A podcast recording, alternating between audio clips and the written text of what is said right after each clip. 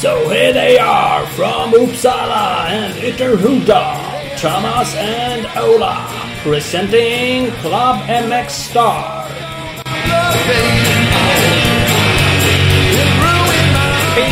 Ding, ding, ding, ding, ding! Klubb MX Star Podcast. Wow. Eh, avsnitt tre för året. Jajamän. 162 totalt. Mm. Vi fortsätter 2021s eh, kavalkad av eh, oldies but goldies. Mm, eh, ja, det är lite sånt. Det händer ju ingenting tänkte jag säga. Men det är ju Nej.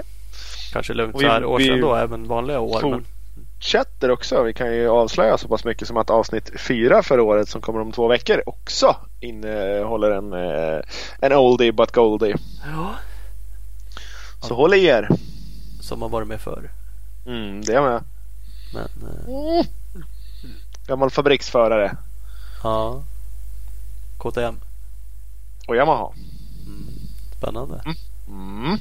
Kan vara något. Suga på. Ja, ja, den har vi. Ja, den, den kan ni luska på. Mm. Eh, det blir ju svinbra. Men, men eh, dagens avsnitt är ju med eh, Jimmy Eriksson. Yes, Husaberg fabriksförare. Yes, världsmästare 90. Mhm. Exakt, EM-mästare 89. Six Days lag-VM-mästare 90 också. Ja. Och Jävlar. amerikansk mästare 92. eller vad kommer det? Är med. Det är med. Mycket grejer som eh, 90 och VM-guld och Six Days sådär, det hade jag koll på. Men eh, just att han var i USA och stekte och vann massa titlar och grejer. Det hade jag faktiskt inte så, mycket koll på. Nej, så det var coolt. Så att eh, massa roliga grejer. Så att eh, Jimmy Eriksson kommer alldeles strax. Först ska vi tacka lite partners. Jajamän. Ja, vi har ju Speedstore med oss, bland annat eh, butiken i Valbo utanför Gävle som har ju allt du behöver för din cross och endurobike. Eh, men utöver tvåhjulingarna så har de också allt du behöver för din eh, fyrhjuling. Eh, så att, varför inte köpa en GOES 110 fyrhjuling som barnen kan sladda runt på. Och gör man det nu, då kan man köpa. Köp nu, betala i augusti. Det blir perfekt ju. Har hela, hela semestern på sig att dra in stålarna. Exakt, hela semester på sig sälja den där betalaren sen. Det blir ju perfekt. Eh, Så kolla in speedstore.nu. Eh, Följ dem också på sociala medier på speed-store. Jajamän, vi har Speed Equipment med oss. Honda, KTM, Suzuki-handlare i Vänersborg. De har KTM Bikes hemma i butiken för eh, just dig. Så kolla upp det, www.speedequipment.se. Facebook heter de Speed Equipment. Det ska man göra. Man ska också kolla in CC Motorcycles, Tibro och eh, Kållered.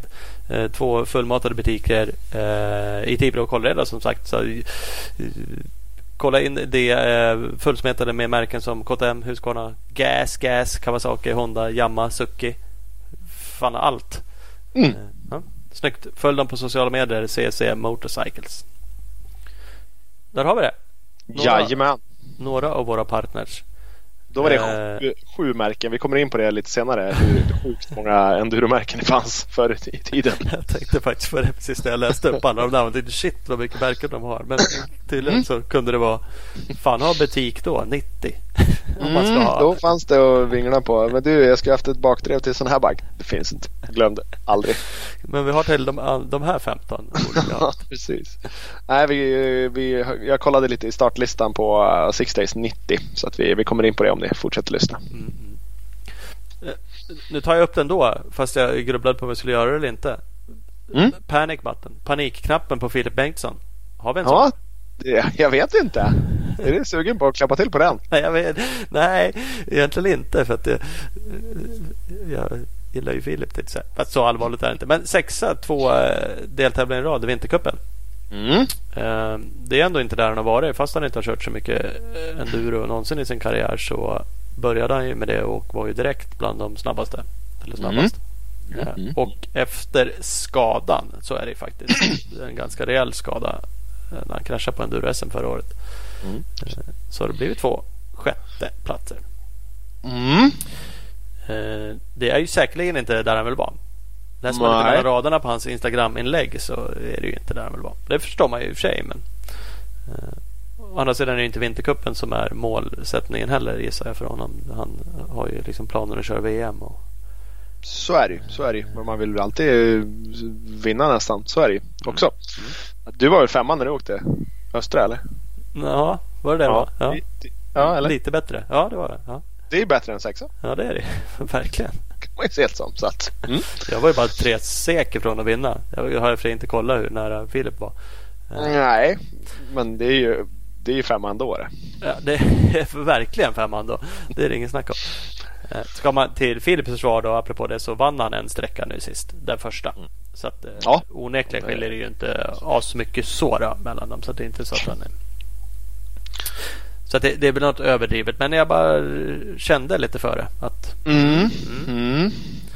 Är den röd eller är den blå panikknappen? ah, den, Grön? ja. Är den inte? Nej, den är inte grön. Men den, Men den är inte röd den är heller? inte är röd. inte- Absolut inte. Nej. Den är väl gul då. Gula knappar pratar vi om. Lampor Gulaktig. Ja, pratar vi precis. Mm. Så nu har du dragit gul panikknappen på Filip Bengtsson Japp. den 15 februari. Glöm aldrig.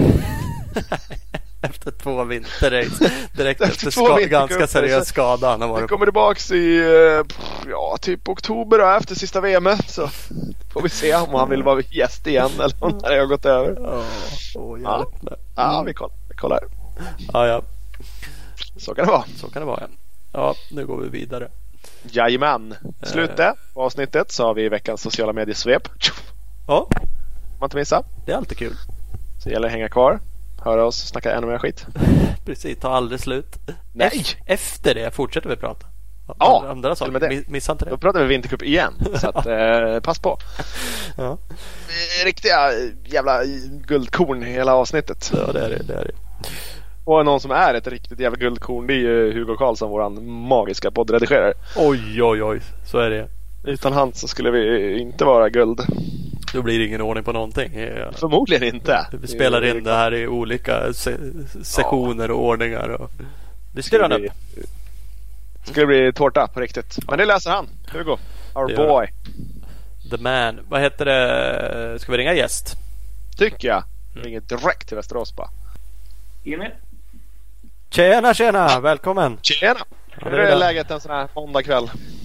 Eh, jo, men det, tack det är bra tycker jag. Har faktiskt varit ute och åkt lite längdskidåkning och eh, nu får man väl lägga sig i soffan snart. Härligt, härligt. Det får man ju. Då är frågan hur långt du åkte på längdskidor. Ah, det vart väl en mil drygt idag så det vart väl inte så jättelångt men det räcker till att bli svettig på det. va. Ja, det är ändå godkänt. Jag är ute ibland men det blir ofta korta runder så jag brukar tycka att milen jag brukar hinna hem innan. Jag åkte någon mil. Ja, Du åker en mil på flera gånger alltså? Ja, det gör jag. Jag åkte faktiskt på lunchen där, men det var lite mer folk ute. Då åkte vi en halv mil tror jag. Det är ju för dåligt egentligen men det var jävligt fint. Det var soligt och härligt. Så det, var ju, Ja, det här var ju underbara dagar just nu ett tag. det har ju det.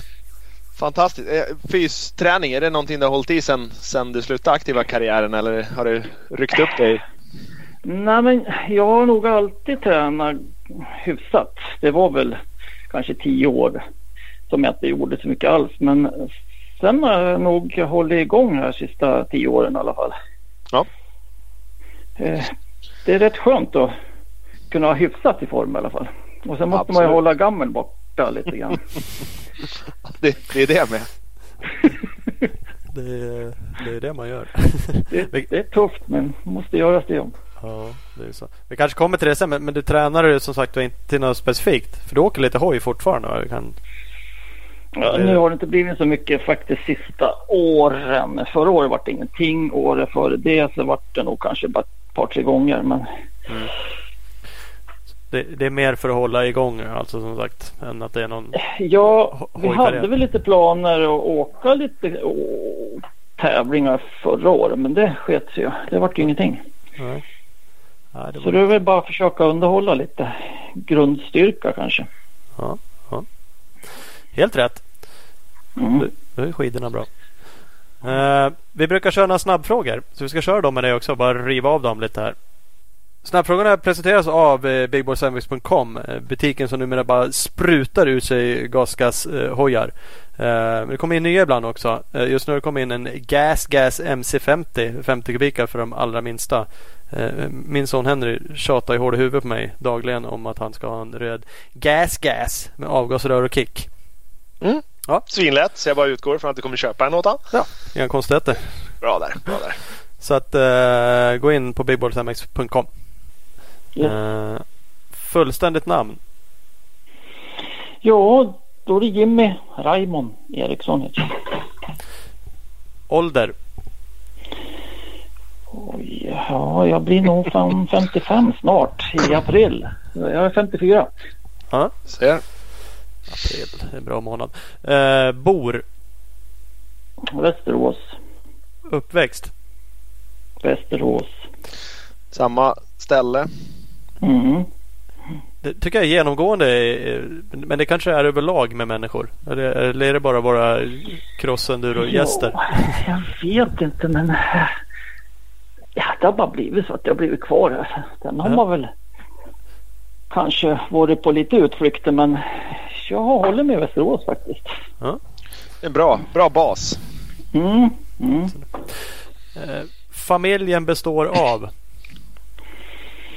Ja, jag har sambo och två utflugna tjejer. De är, de är stora så att de bor själv med. Dold talang. Oj. Ja men då får jag väl säga längdskidåkning och var jag väl bra till med. Vad har vi då Vasaloppstiden? Eh, jag, jag åkte väl för kanske, jag bara åkt en gång men det var kanske fyra fem år sedan. Då åkte jag nog på 6.23 kanske. Det är bra det. Det är väl hyfsat tycker jag. Som en gammal 50-åring. Ja, faktiskt. Jag kollade faktiskt min tid idag. För jag, jag såg någon annan som skrev ut att man hade åkt på någon liknande 6.20 eller så. här. Så jag bara, fan var det inte det jag åkte på? Då hade jag åkt på 6.30 så det fick jag pisk av dig. Mm. Mm. Eh, Men jag var och dessutom var Inte jag 50 år heller. Nej det var jag inte. För jag, verkligen inte. För, för det, det känner jag nu när jag är ute när jag är strax över 40. Jag tycker det är motigare än jag, när jag åkte jag 06 så det är ganska länge sedan. Så att, eh, det tar, i, tar emot lite mer när jag är ute och åker nu. Ja, jo, det gör det. Det gör det. Så att eh, 63 får du godkänt. Det tycker jag. Ja, det är bra. Eh, Idol. Oj. Mm. Den var svår men jag får nog eh, säga att eh, jag har nog varit väldigt imponerad av Stefan Everts. Mm. Yes. Det är lätt att vara. Mm. Mm. Eh, favoritmusikartist eller grupp? Oj, jag är dålig på att lyssna på musik. Det blir Ja, det blir modern musik kan jag nog tycka är bäst. yes. Vi Eh, skriver det. mo- en sista. Motorcyklar. Då eller nu? Ja, men då måste jag säga då kanske. Ja. Eh, det kan man göra. det, det kommer vi nog in på också. Jag chansade. Jag skriver ner dina svar här och jag chansade och skrev faktiskt då innan du hade svarat. Ja, det är bra. Bra. Men att det var bättre förr det är väl genomgående. Det tycker man ju själv också. Kanske inte nödvändigtvis på sådana där saker men det är, jag, jag gick mest på att han, han faktiskt tävlar. Eller sist vi såg de bilder på att han tävlade så tävlade han på en hoj från 90-talet ändå. Så Ja. Mm. då, eh, då känns det som att eh, mm, ja, men det finns säkert någon förkärlek till dem där Mm. i hjärnan. Ja, ska vi försöka börja, börja från början? Hur, eh, hur hamnar Jimmy Eriksson i crossenduro-världen? Ja, det var nog... Ja, min pappa höll ju faktiskt på och åkte motocross på 60-70-talet. Så det var väl när jag fyllde fem så hade han svetsat ihop en motorcykel till mig. Typ en liten moppe. Så det var nog så det började. Mm. Är det den vi har bild på när du skjutsar lillasyrran på någon pulka bakom? Ja, ja precis. Det är den ja. ja det ser ju Ja, fantastiskt ut. Snurrar man omkring med lite grann när man var i den där åldern. Ja. Sen så gick det väl bara av farten. Min, min pappa svetsade faktiskt till en till cykel tills jag fyllde 12 sen. Då gjorde han en sån här knattekross, en 50 kubiks storhjuling. Så det åkte jag några år. Yes. Mycket egen svetsat men det, det är Ja. klart det var, var det någon anledning var- eller fanns det inget att få tag på eller tyckte han bara det var kul och var händig? Det var väl lite så på den, den tiden också att man fick göra sina egna grejer. Men det här var väl kanske när började jag på 78 kanske började åka 50 kubik. Mm. Och, och vi hade inte möjlighet riktigt att, att köpa de värsta dyraste prylarna på den tiden. Så att vi fick hanka oss fram lite på, på små medel. Mm. Började du åka race och grejer då också då? Eller bara, bara åkte hoj här hemma? Nej. Eller hemma på åkrarna liksom? 78 började jag nog tävla i, i 50 kubiks knattekross. All right. Sen la de ner det typ 90, nej 81 där någonstans. Okej. Så då började man åka 125 istället. Och åkte ungdom, 125 ungdom hette det på den tiden. Det var 14-16 år man fick vara. Det är ändå ett bra kliv om man tänker på 50 kubik idag upp till 125 idag. Ja, det, det var det ju. Men det var väl precis på slutet på 50. Sen kom väl 80 kubikarna sen på Mm. 80-talet där. Right. Det, Mm. det, det kan också vara en bild, kan du skicka en bild? Det står Sätrabanan 79 på den. Är det hemmabygge hojen det? Det där var nog ett hemmabygge ja. Ja. En gammal Krailer. Vi ska lägga ut de här bilderna sen. Vi brukar göra det. Det, det är roligt där att titta på. Men v- var man, eh, där hoppar du ju ändå helt okej. Ja, Nu var ju du i en Ja, ålder där du kanske inte brydde dig eller antog man bara att den höll ihop? Nej, men eh, den där den var nog hyfsat bra faktiskt i fjädringen. Ja. Eh, Så nej, men den gick bra faktiskt. Ja, ja. Uppenbarligen gick det att lära sig åka då- hoj på den. Ja, oj ja, oj ja. Sen hade man väl inte så jävla bråttom på den tiden. Jag var ju liksom bara när jag började åka då var det ju liksom att bara komma runt i en tävling var man ju nöjd med. Mm. Mm. Hade inte så jättestora, storslagna ja, planer och, och, och, och bli värst då kanske utan då var det mer kul att åka hoj. Mm. Mm. Och sen, sen, fortsatte sen det. snurr, Sen snurrade det nog vidare där på lite, ja sen åkte jag nog lite 125 och 250 i crossen där. Sen var det väl i mitten på 80-talet då snurrade väl jag in på enduro lite grann där. Eh, och tyckte väl det var ganska kul faktiskt. Mm. Så vi åkte väl lite junior-SM och sånt där. Eh, var med och, då var det ju ganska stort. Man åkte i lag-SM och sånt där. Så jag var väl med och, och vann junior-SM där 86 eller 87 någonting sånt där. Jag, jag var faktiskt juniormästare 87 tror jag i, i 250. Mm. Precis, på en eh, Honda har vi lyckats grävt fram. Mm. Ja. Åkte jag Honda 250 var nog ganska själv att åka Honda i skogen då. Ja. Fa- Fanns det att köpa Västerås- några vettiga? Eller byggde du ihop en egen? Eh, ja, det var väl att man bara satte på en bakskärm och ett framlyse. Sen, åkte man sen. Körde man bara. Ja. Det, det räckte det. Eh, Västerås har ju känts, i alla fall för mig som har lite hyfsat insatt i det där. Eh, kanske inte tillbaka så långt som mitten på 80-talet. Men eh, var Västerås liksom enduro förknippat då med? Eller var, var, du, var ni många som åkte enduro i Västerås? Det är väl det, dit jag vill komma. Ver- verkligen, verkligen. Vi hade ju på vintern hade vi någon sån här träningsserie. eh, Bara för Västerås Motorklubb och vi kunde ju liksom dra ihop en 130-140 förare bara i klubben. Det var ju väldigt stort på den tiden. Mm. Både 80 och 90-talet var det ju stort men nu är det helt dött tyvärr. Ja, tyvärr som sagt. Mm, mm. Så, där, Så det var ju- där åkte man ju mycket.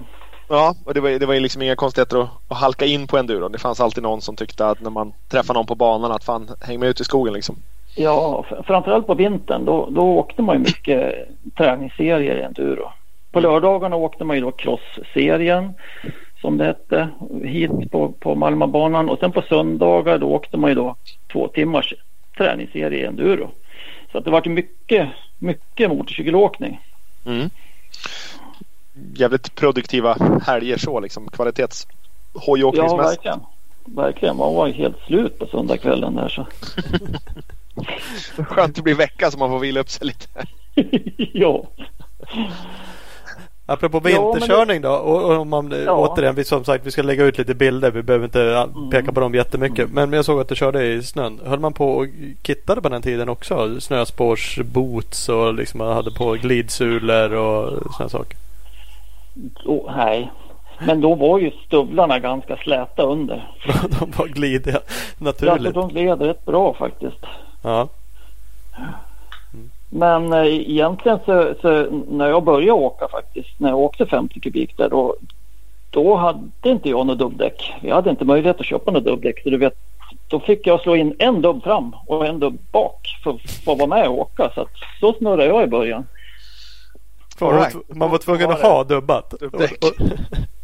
ja, nej men man var väl tvungen att ha det om man skulle åka de här träningstävlingarna ja. som vi hade här i Västerås. Så att, eh, för att få vara med så fick vi slå in en det var farsan som slog in en dubb fram och en bak så fick jag vara med och, ja. och leka i alla fall. Ja, ja det, är ju, det är fantastiskt. Det är inte jättemånga som skulle tänka den tanken idag. Att, att, eh, att gå till sådana nästan extremer för att, bara för att få vara med och få, få åka. Ja, och det kanske, kanske var rätt bra. Jag ja. kanske fick, fick ganska bra balans där och väldigt mjuk i körningen som, som man fick fäste överhuvudtaget. Så man Exakt. kom runt. Djävulsk känsla i, i trotten liksom. Mm. mm jag inbillar mig det i alla fall. Mm. Ja, nej det, det, det, det, låter så absolut som att man är tvungen. För här höll man bara böttgas då kom man ingenstans. Nej, nej. Det där är också liksom bättre för eller inte. Det, det är liksom kul att man kunde göra sådär. Det kan man ju såklart idag också men idag skulle ingen komma på tanken tror jag. Och vi är så vana med att i, i Sverige har vi liksom dubbdäck på vintern. Jag vet inte. Det är väl klart jag har kört min hoj utan någon gång och sladdat lite kanske på någon plan. Ja, men jag, jag har ju aldrig provat en durospår tror jag med liksom ut odubbat. Uh. Nej, det, det, är inte så kul heller kanske men jag Nej, vet vi... inte. Kanske, kanske bra balans. Ja. Ja men kanske. Jag ser ibland klipp, eh, ett, ett, lite USA-klipp tror jag. Liksom där, där har ju ändå snö också på sina ställen och åker hoj. Mm. Jag brukar se kommentarer så här, folk skriver liksom har ju spike tires. De bara nej fan jag åker utan så här. Det är ändå ganska snöigt. Ja, och ja. de är rätt eh, händiga på att åka i det där liksom. Ja. Och det är klart de har säkert inte lika lång vinter som oss och kanske inte åker på samma sätt. Men ändå liksom. Det, ja, de skiter i det. De kör ändå liksom. Och så, ja, ja, ja. Det är bara att gasa. Ja, ja, ja, så är det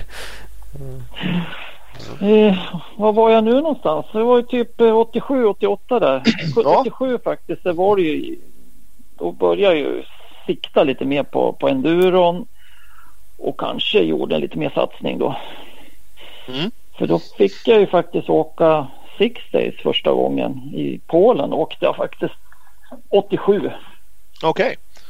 Mm junior, var det juniorlag då med? Och... Eh, ja, jag har för mig att jag åkte Vaslaget så det var ju ett juniorlag.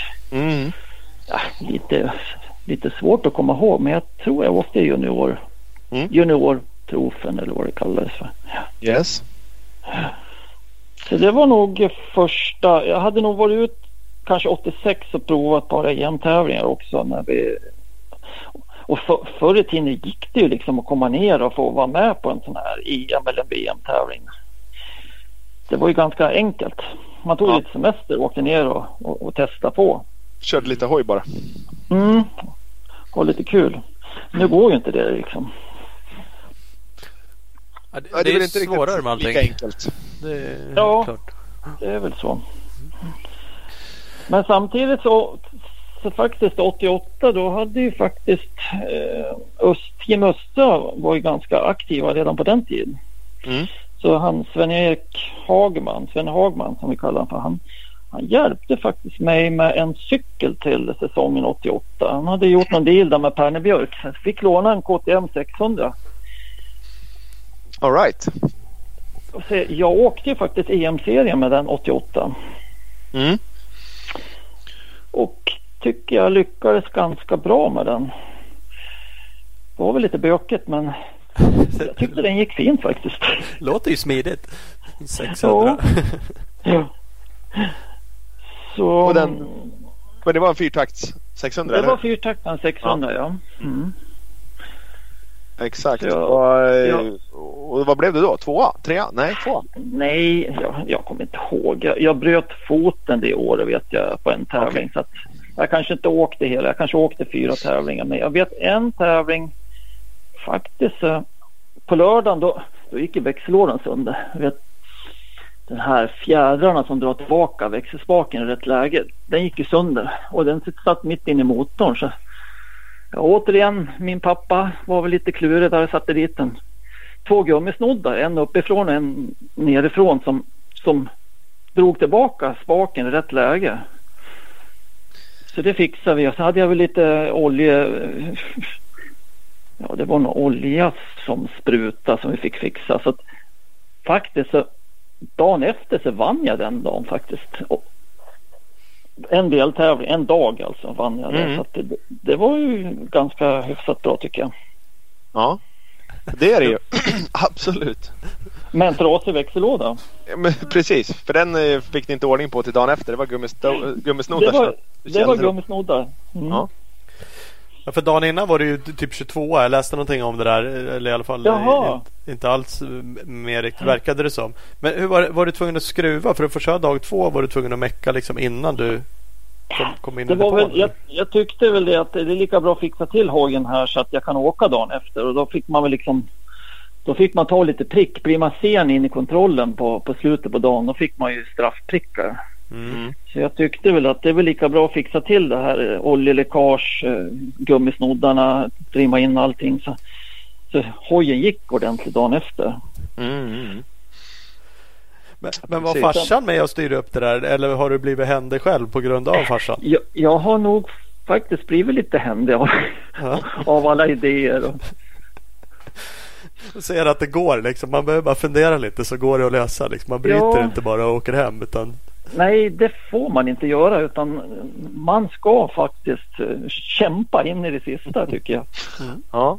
Och då är det ju ingen nackdel om man har växellådsproblem. Är det ingen nackdel att åka KTM 600 heller. För då behöver man inte växla så jävla mycket. Nej, men med de där gummisnoddarna då funkar ju växellådan hyfsat i alla fall. Den gick gick tillbaka till liksom, ja. Ja. Ja, nej men det är ju det är också sånt där som man kanske inte skulle se så ofta idag. Mm. Nej, precis. Så att eh, både åt, det var 88 det. Då Mm. fick jag åka Six Days också i Frankrike på hösten där med, med den cykeln faktiskt. 600. Ja. gummisnoddarna då också eller? Behöll de? Nej, den, då, då gick han hela, hela Six Days utan problem faktiskt. Och gick fortast på slutprovet också. Jag vann faktiskt slutprovet på den deltävlingen, eller på Six Days där. Okej. Fyrtöcksklassen. Mm. Så det, det var ganska bra avslutning och det var nog då kanske Thomas Gustafsson fick upp ögonen för mig. För då höll ju han på och eh, de höll väl på att starta upp Husaberg då. Mm. Mm. Så jag pratade väl lite med, med Thomas på, på hösten där 88. Så att, till 89 då var jag, då åkte jag Husaberg då Mm. som fabriksförare. Du var en av de, kanske den första fabriksföraren. Mm, jag tror, ja, det var ju Thomas och jag som åkte eh, enduro då i alla fall. Mm. Mm. Sen var det väl en par crosskillar de hade sen eh, som körde crossen också 89, 90 där. Mm. Vad snackar vi då? måste- Strax över 20? Var du, var du där då eller? Var, var... Jag måste tänka 89 där. Kanske var 22, 23 någonstans där. Mm. 23 måste jag vara. Så den säsongen var ju ganska lyckad faktiskt. Med lite tur också för att det- var ju ganska mycket problem med de där hojarna i början faktiskt. Men jag hade faktiskt tur och fick, fick runt cykeln på alla deltävlingar. Vi fick lite lyssnarfrågor om det där faktiskt på Facebooken. om, om vad, vad du tyckte om kvaliteten där 89-90 på och Hur många gick det åt för att hålla liv i, i en racehoj? Ja du. Ja, det, var, det var mycket skruvar det kan vi säga. Det var ju väldigt mycket skruvar. Och inte bara. Ja, det var liksom. Ja, det var hjullager. Man fick byta hjullager efter, mellan varje tävling för att precisionen, alltså toleranserna.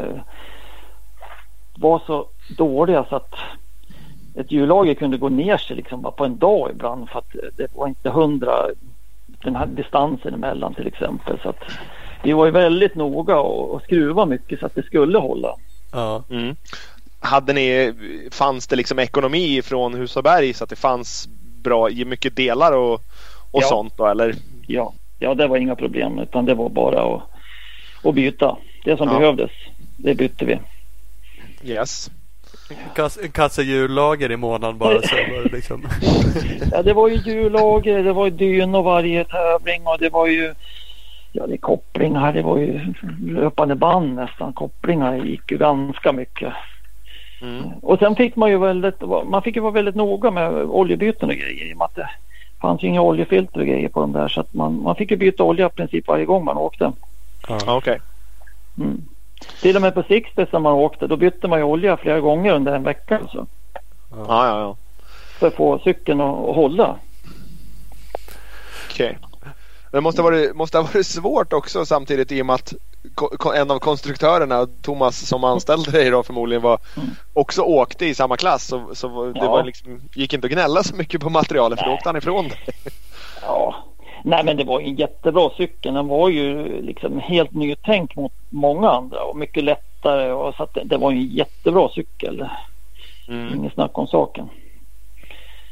Så att det, det var en, för, en fördel för mig att komma med, med, med en sådär modern cykel. Mot de som åkte de här KTM 600 till exempel eller Husqvarna. De var tyngre och, och jobbigare att åka med. Ja precis. Nej, men jag, jag ser någon bild här framför mig nu på, på ja, 89 ans Husabergare där. Den, den ser ju liksom mycket smidigare ut än, än Mm. vad KTM gör helt klart. Och sen Mm. kan jag tänka mig att det måste varit en fördel att, att, vara, att det var enkelt att ha ett sånt nära samarbete med fabriken. Vi har haft med Björne Karlsson här, eller Stjärnsten Mm. nu i, i podden förut. Han har också sagt det, liksom att det, det var lätt jobbat att jobba med Husaberg i och med att det var en svensk, svensk fabrik och nära till, Ja. till allting. Ja, ja. Nej, det var ju jättebra. Och man kunde liksom åka ner till eh, Askersund där var då. Och liksom, jag fick ju skruva ihop mina cyklar om jag ville det. Så Ja, man fick prepp, preppa cyklarna som man ville. Och det var ju jätte, jättesmidigt allting. Vad var det för storlek du åkte på cykel då? då? Ja, det var 500. Mm. 501 kubik var de på.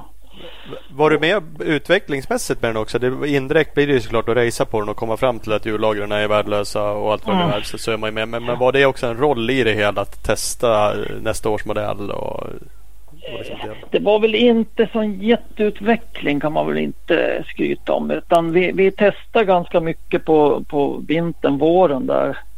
80, 80, nu ska vi se, vi var iväg 88 på vintern där. Till Frankrike och körde mycket. Så att, men det mesta var ju liksom klart kan man säga. Jag hittade ju på en, en motor som gick riktigt bra som jag gillade och den, den motorn eller den toppen kan man säga den behöll jag hela tiden. Den var inte starkast utan den var lite mjuk på botten och sen löpte den ur lite längre så han varvade ganska ordentligt. Så den höll jag fast vid faktiskt. frästa in ditt namn i den och aldrig lämna ifrån sig den bara. Ja, det vart nästan så. Den, den fick renoveras åtskilliga gånger men Mm. fast den inte gav mest effekt så tyckte jag i alla fall om att åka på den. Ja, bäst, bäst kurva, liksom bäst effekt eh, Mm. istället. Mm. Mm. Så att eh, ja, 89 gick det ju vägen. Eh, så jag vann ju EM det året. Ja. Mm. Precis, och tvåa efter Bill Andersson eh, på SM ja, var det, hittade, hittade vi på resultat om. Så hur, hur många deltävlingar var EM på då? Minns du det? det kanske var sex, sju kanske. Mm. Var- För var det var sista året som det var EM. Det gick inte att vinna VM då. För det fanns inte. Nej. Eller EM finns Nej. fortfarande men det fanns inte VM då. Det var bara EM. Mm, det stämmer. Det var ju sista året de körde EM och sen så gjorde de om det till en VM-serie. Mm. Och det kanske vart en till tävling eller någonting sånt där till, till 1990 då. Så då tänkte jag att det är lika bra att vinna det också. VM måste ju vara bättre än EM. Ja, det vart ju faktiskt en liten uh, lite motivation där att kunna liksom vara på vinna ett VM tyckte jag. Så jag tränar ju ganska hårt inför 90 där. Ja. Åkte väldigt mycket motorcykel. Var nere i Holland, Belgien och körde både cross och enduro-tävlingar på våren 90 där. Så, eh, men egentligen börjar ju 90 års säsong börjar ju inte så jättebra för då gjorde jag en stor krasch på första deltävlingen på, på VM-serien där i, tror det var Portugal eller Spanien kanske det var. Ja. Så åkte kull ganska ordentligt och fick inte igång cykeln. Jag stod och sparkade och sparkade och sparkade. Jag tänkte att nu får jag väl nu får jag nog bryta. Men sen började jag väl kolla bensinkranar och, och tändhatten började jag titta på. Och den, konstigt nog så hade tändhatten hoppat av i kraschen alltså. Okay. Det är ganska svårt på en fyrtaktare som den sitter ju nästan under tanken alltså. Precis. Ja. Så jag fick väl till det där och, och, kom runt i alla fall. Sen var ju hela den säsongen eh, fick jag jaga bakifrån kan man säga för att försöka ta ifatt poängen jag missade på, på första deltävlingen där. Mm. Då hade du klivit ner i kubikstorlek eh, eller? Nej, jag Nej. åkte faktiskt 500 det år också. Mm. Okay. Eller plus, plus 500 hette det till och med. Ja, så vi, du, du vann alltså guldet i 500-klassen. Det stod 350 eller någonting någon annanstans mm. där vi mm. hittade. Men det... Nej. Nej. Du, du bör veta där tänker vi. Så att... Ja, jag åkte 500. Ja, jajamän. Med, med samma topp fortfarande? Ja då. Ja. Så var det. Den höll jag i ända till, ja den åkte jag på tre säsonger kan jag säga. Exakt samma, inte att det var en ja. likadan utan det, det här var Det, är det var exakt samma. Det gick inte att få fram en till liksom utan det var den här ska jag ha bara. Ja, jag gillar den. ja, ja. Jo, det, det, det, är svårt att säga emot med ett EM-guld och mm. ett VM-guld så det är väl liksom bara mm. Mm. kör med det tills det spricker. Mm. Eh, så att, eh, ja men 90 års säsong den var ju ganska Jag fick jaga bakifrån liksom hela tiden men Jag tror jag gillade det lite. Komma, jaga lite bakifrån. Jag tror jag tyckte om det ändå. Mm. mm. Och inga, inga konstigheter, det är bara att bita ihop och dra så mycket det går varenda gång. Ja, det var lite så. Eh, och, och faktiskt vart det inte avgörande först sista deltävlingen faktiskt som allting löste så. Jag, jag tog den titeln. Det var på sista, sista dagen. Okej. Okay.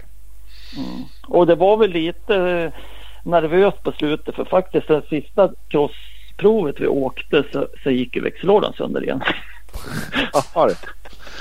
så att det var ettans växel som hade fastnat. Eh, så jag tänkte jag kan inte åka på ettans växel.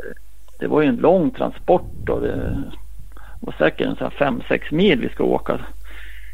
Så åka på ettan det gick inte. Så jag fick väl chansa och rycka lite i växelspaken och fick väl i fyran eller femman. Så, jag fick ju liksom slira in på den växeln sen. In i mål. Ja. Det, Där gick ja. det med. Det gick onekligen det med. Körde du alltså, var du resten av säsongen liksom så pass överlägsen så kör från de andra eller hände det fler saker med de andra liksom och, och sånt som? Nej men jag var, jag var nog ganska snabb det året faktiskt. Mm. Så jag kunde liksom ta in det jag tappade på första eh, deltävlingen där. Men sen hade jag väl en, eh, min, min största konkurrent det var väl nästan en, en tjeck som hette Katrinak. Han och jag hade ju kampas redan 89 där men 90 då fick ju han börja åka Husaberg för italienska importören. Okay. Han hade ju egentligen värre grejer än mig kan vi nog säga. Så han var ganska tuff det året. Mm. Men jag lyckades väl på något sätt. Varför fick han värre grejer än dig? Var, var det ett seriöst ja, team men... eller la de ännu mer resurser själva på det eller sköt de in mer från Husaberg också till det? Eller? Nej men det var egentligen eh, den snubben som hade importen av Husaberg i Italien. Det var en han var riktigt duktig. Vertimater, det vet du vem det är va? Mm. Något år efter då byggde han en egen cykel Vertimati och han har kört bor och äh, riktigt. Han och hans bror var ju väldigt duktiga på att, skruva och konstruera motorcyklar. Mm. Så de byggde ju nästan egna motorer och grejer redan på den här tiden. All right. Mm. Så de fi- finslipade ihop hans bike där lite extra helt enkelt också. Ja, jo då. Men han var snabb. Det är lite roligt att han, Katrinak och jag, vi är födda på samma dag, samma år. Kom vi fram till. Och slåss om VM-guldet på likadana bikar. Ja. Mm. Ja. ja, det är Okej. Har inte du så någon, stor kon- risk. nej, har du någon kontakt med en sån kille idag? Eller Nej, tyvärr. Nej. Nej, tyvärr. Vet, på den där tiden fanns inte det här Facebook och det här. Nej, nej, jag förstår det var inte bara liksom att surfa ut och eh, leta. Hur var liksom mentaliteten då? Var ni, var ni blodsfiender så ni inte pratade med varandra? Eller, eller var det liksom att ni, att ni pratade mellan proven också? Ja, men vi, vi hade bra kontakt på det viset. Det var, vi var schyssta mot varandra. Vi, vi, vi, ja, man snackade ju, man, man var kompisar liksom. Men sen, sen när man stod på, på startgrinden där, då, då växte ju horna ut och då, Mm. då kunde man ju vara tuff. Mm. Jo, det lär man väl vara i och för sig såklart om Ja. man ska bli bäst i slutändan. Men, men det behöver inte Ja. betyda att man är ovänner för det som sagt. Utan det går ju faktiskt Nej. att... Nej då. Men hur stort var det att vinna VM-guld då? 1990? Ja, nej, men det var skitkul tycker jag. Ehm, Blev det stort genomslag hemma? Eller vi ska börja så här. Var VM klart innan Six Days kördes i Västerås? ja, så det var, blev det liksom stort gehör hemma att, eh, att ja, du vann VM-guld? dels hade jag ju vunnit 89 och sen vann jag ju då 90 också. Så Mm. det, var ju, det var ju ganska stort i Västerås. I och med att vi skulle ju köra Sixties i Västerås sen på hösten. Precis. Så, så det var ju ganska stort intresse för enduro i, i, runt Mälardalen tycker jag. Mm. Så det vart ju ganska mycket uppståndelse och skriverier här i tidningar och sånt. Så det var ju riktigt kul tycker jag. Mm. Det var inte parad genom eh, Main Street eller? Nej, det vart väl på Sixties det istället. Ja. det blev så istället. Ja, men då, då, då är det ju faktiskt en, en, en parad man går genom stan gjorde vi ju. Alla, alla länder. Mm. Ja men det är väl innan eh, på Ja, eh, presentationen liksom. ja. Så att... mm. Hur, hur var det då åka, åka ett Six Days på hemmaplan? Ja, det var ju också jättekul tycker jag. Och det var väl någonting man hade siktat på liksom hela 89, 90. och var ju liksom en, en liten tanke på att man skulle försöka vara som bäst här på, på 60s i, på hemmaplan. Mm.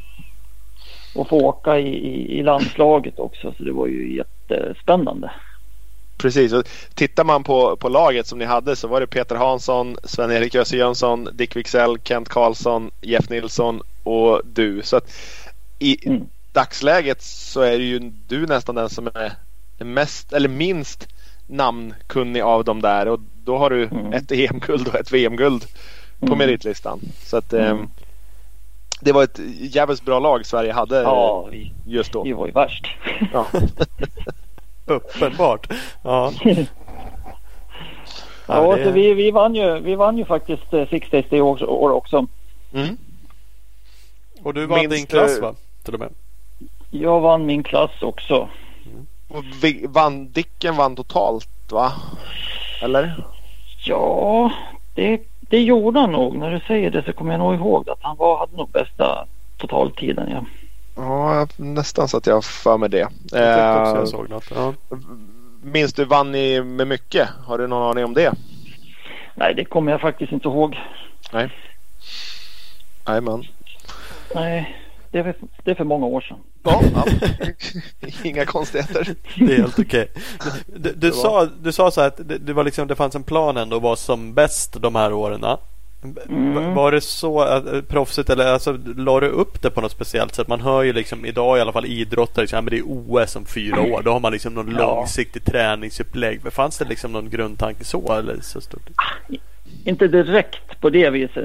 Nu för tiden är ju allt mycket professionellare men man hade ju någonting i bakhuvudet att det skulle vara kul att vara värst då. Man, man, man tränar ju också, försökte ju träna så mycket som möjligt så man, man skulle vara på topp då också.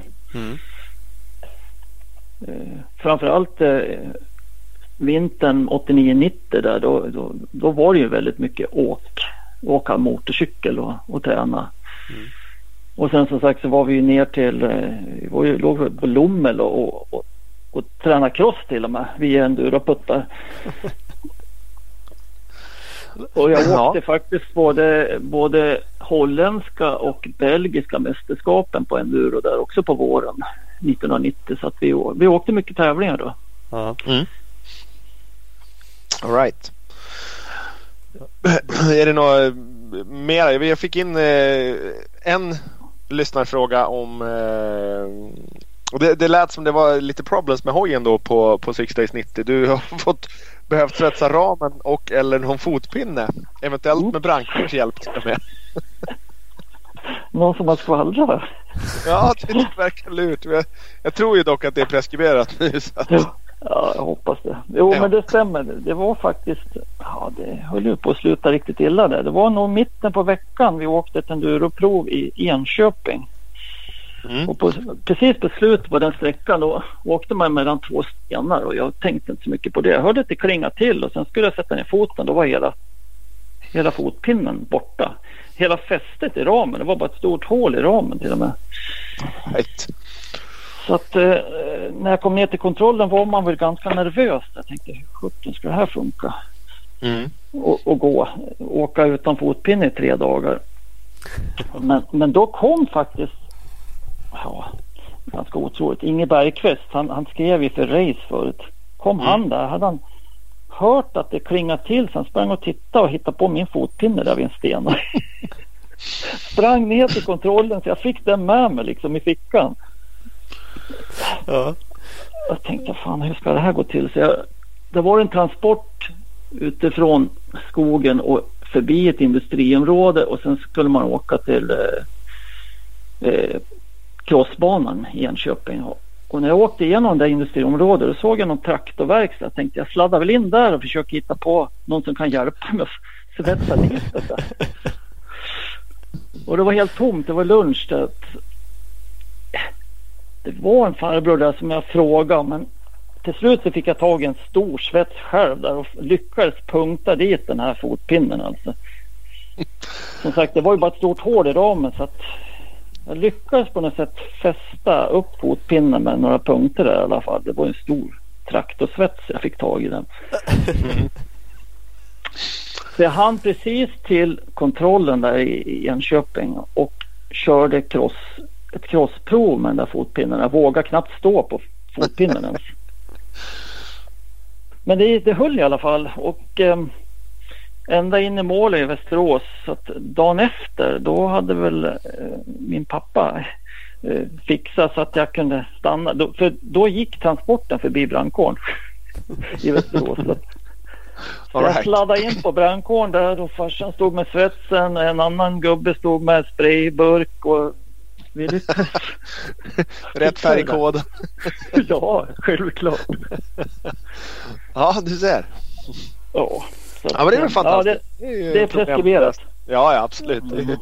Problemlösning på hög nivå. Fan det var ju bättre förr. Det är mycket mer sådana här historier liksom som är. Det är för jävla roligt ju. Ja. Sen kan man ju. Ja, ja jo.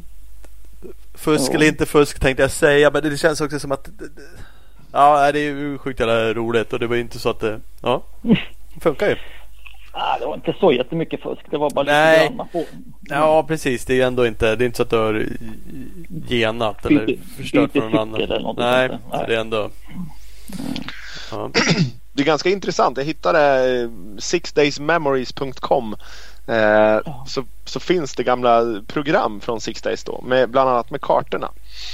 Och då tänker man ju att eh, ja men fan eh, Six Days i, i Västerås då, då åkte ni väl där runt. Det är väl inga konstigheter. Och det gjorde ni ju men dag ett och dag två så gick närmsta provet ni körde gick i Enköping. Ja, ja. Crossprovet på crossbanan i Enköping och sen två enduroprov som egentligen är ja, öster om Enköping, mellan Enköping och Stockholm istället för mellan Enköping och Västerås. ja. Så det Ja. det är häftigt. Och sen eh, Mm. dag tre och fyra så var det ja, norr om Västerås, ända upp mot Sätra brunn och vände. Mm, mm. Och sen ja sista dag, sträckor. ja, dag fem och sex så var ni mer, ja, eh, Kumla Mm. kyrkby var väl längst norrut då, Skultuna, Tillberga där. Mm. Så att, ja, nej det är ju det tänker man inte på att, att, att det är så stora ytor som ni är ute och, och eh, bränner runt på heller. Nej, som sagt man åker ju liksom. Ah, vad åker man? Åker man 20 mil på en dag eller? Nej, det kanske man inte. Men 12 kanske. Nej då, det var... eh, Får se. Första varvet så hade ni åkt 12 mil eh, på dag ett och två. Så 24 mil första dagen. Ja. Eller första och andra dagen. Och sen 26 mil dag tre och fyra. Och... Eh, får se. Ja, 26 mil till dag fem. Så att det, det blev lite. Det hade jag förträngt nästan. Va- Var det vägtransporter däremellan då liksom? Eller? Nej, nej, nej. Skogen. Ja, och det är för jävla transporter att göra. Det är ju liksom Ja. en bit mellan. Ja. Det är lite grusväg ibland tänker jag. Men, men eh, Jo då. stor del gick väl i skog. Ja, det, det mesta går i skogen stigar och Mm. så att, nej men de, de sista dagarna där uppåt Sätra brunn det var ju riktiga tuffa eh, sträckor. Bara sten. Det var rena månlandskapet kallar de det för. Okej. De utländska förarna de hade väldigt tuffa dagar de här dagarna. Mm. Var det svensk enduro som vi brukar säga liksom stenet och jävligt. Ja, riktigt stenet och kanske första varvet då var det inte så farligt för då var, då var det liksom lite mossa uppe på stenarna men andra varvet då var ju all mossa borta så att det var ju blankhart på de här fuktiga stenarna. Ja. Så det, det var rätt svårkört. det är, på de här routecarden eller tidskorten ni hade liksom så, så står det ju det är betygsatt hur transporten eller vägarna är mellan eh, proverna och då finns det Mm. 1, 2, 3, 4 från mycket bra till mycket dålig. Och, ja, dålig och mycket dålig är ju en hel del av de där transporterna Ja. faktiskt. Ja, Så att, eh, ja. En annan, en annan sjuk grej med, med Six Days 90. Thomas, du som eh, var insatt då, kan du gissa hur många eh, hur många MC-märken, hur många fabrikanter hade en minst en startande hoj eh, på Six Days i Västerås? Ja. Jag, jag skulle gissa att det var många då. då. Mm, ja, det kan man säga. Säger man sådär. Det, fan, man kan ju inte ens rabbla upp. Kan ju bara rabbla fem. tänkte. Mm, Ja. Typ, och så tar man in så här, så här 8, 9, Ja. kanske kommer upp i 10. Ja. Mm, det var 23. Det är ju helt otroligt. Och inte en enda Cherko och inte en enda Beta och inte en enda Fantic som finns idag. Utan bara. Inte en, jo gasgas var det faktiskt fyra stycken. Jo nej men så att det är ju, ja sjukt. Alfer, Mm. Aprilia, ATK, ATM, BKS, CCM. Eh, ja, mycket märkliga. Vi ska länka till den här eh, sixdaysmemories.com sidan. Ja det var ju coolt. Sen så kan man, eh, folk kika lite. Nej, det, det, fan, det är inte så länge sedan. Man känner ju igen mer av de där liksom från ännu längre bak. 60, 50, 60. Alltså massa sådana märken som man. Men uppenbarligen så fanns de även 90 då. jag säger ju det var bättre förr. Ja, ja. precis. helt klart. Ja. Bara bestämmer det helt enkelt. Ja. Så enkelt. Var och det såg jag också. Ja, vi, är på, vi är på 90. Jag har bara en detalj till Mm. här jag hade. Eh, första gubbe, starttid eh, 08.00. Startnummer 1, 2 och 3 gick ut 08.00. Och si, sista gubbe startade 10.28. Då startade 647, 648 och 649. Så två och en halv timme senare startade sista gubben. Det är ju också sjukt. Det är jävligt mycket folk i skogen på en dag. Ja, verk, verkligen. Nej. Så det är ju eh, ännu bättre att, att vara med eh, högt upp i, i totalen. Mm. Mm. helt klart.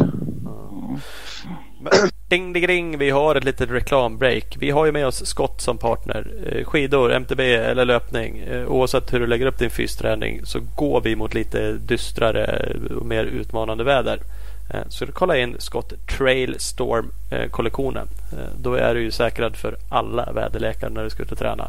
Så att gå in på scott-sports.com Kolla in Scott Trail Storm kollektionen. Följ dem också på sociala medier, Scott Sports Sverige. Framförallt om man tränar skidor så kan vi säga att man går mot sjukt mycket mer utmanande väder.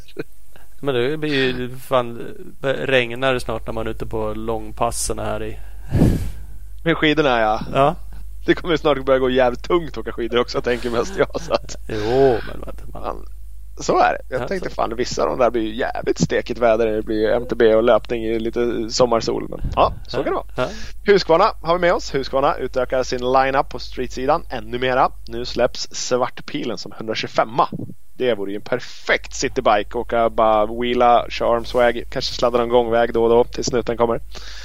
Det får man säkert inte göra men eh, det vore kul. Ja. Kolla hos din lokala återförsäljare för en bra deal på en sån om inte annat. Det lär ju kidsen ha en varsin minst. Ja. Husqvarna Motorcycle Scandinavia följer man dem på Instagram och så www.husqvarna-motorcycles.com finns de på webben. Ja, där har man ju för fan depå mm. Depåsnurran. Ja, klockrent. Köp uh, HG Stickers har vi med oss. Ny partner. Jajamän. Lysande. Då har de flyttat till Stockholm i nya lokaler. Kör ju på för fullt med eh, nya designer av eh, dekaler. Eh, så att kolla in hemsidan. Är man riktigt snabb så har de också lite limiterade upplagor på dekaler. Så att gå in, kolla de limiterade begränsade upplagorna. Slå till på någonting. Så hgstickers.com, hgstickers på Instagram. Exakt, det var ju viktigt där. Hänga på HG eh, Stickers eh, på Instagram så man eh, är med när det släpps news. Det ska man göra. Nu kör vi vidare med gäst. Yes. Men hur var det där då att vinna Six Days? Om man jämför med att vinna individuellt då? Vilket är, det var en lyssnarfråga också tror jag. Vilket som du tyckte liksom smällde högst? Ja, den var svår. Six Days tyckte jag var väldigt häftigt i och med att det var i Västerås i min hemstad. Mm. Så jag måste ju kanske säga nästan att 60 var jävligt häftigt. Mm. Mm. Samtidigt som VM, VM-guldet var också jävligt fränt. Ja. Det är svårt att, att välja det där. Mm.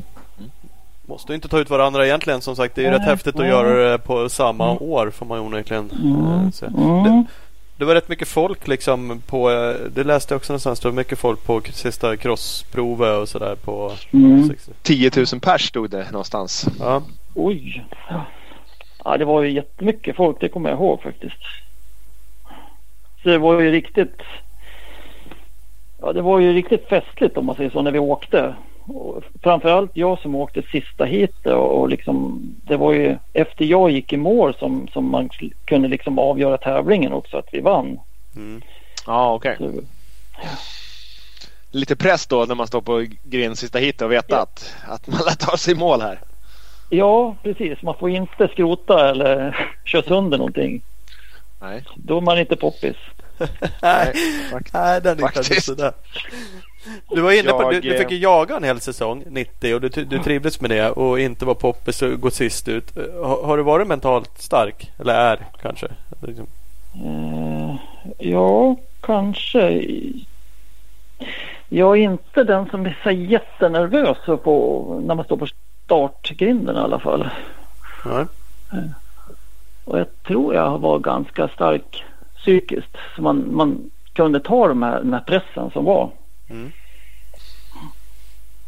Ja, men det visar ju bara sådana här saker såklart. Sen, men ja, det krävs ju en, en hel del för att vinna VM-guld eller Six Days. Mm. Det krävs ju mycket annat också. Åka fort och orka och kunna svetsa och lite allt möjligt. Då. Men, men, men det mentala kan ju, ja, spelar ju sin roll också i idrott.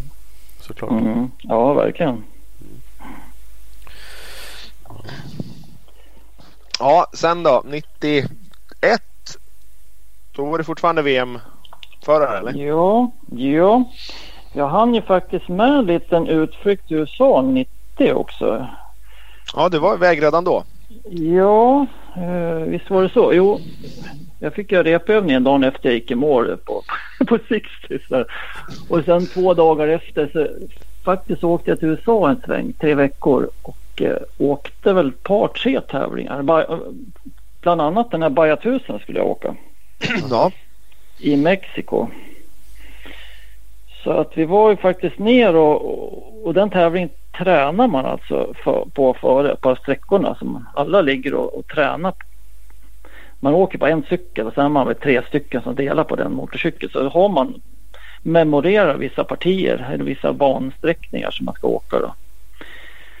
Men det var väl så att jag råkade krascha där och bröt om en nyckelben i mexikanska öknen där så det var ingen tävling för mig. Drömstället man vill passa på att bryta något ben om man ändå ska. Ja, verkligen. Så att, äh, ja, det gick väl inget vidare. Nej. Eh, Men det var ett, ett försök till i USA, men det kan vi komma till sen. 91 då åkte jag faktiskt VM-serien igen.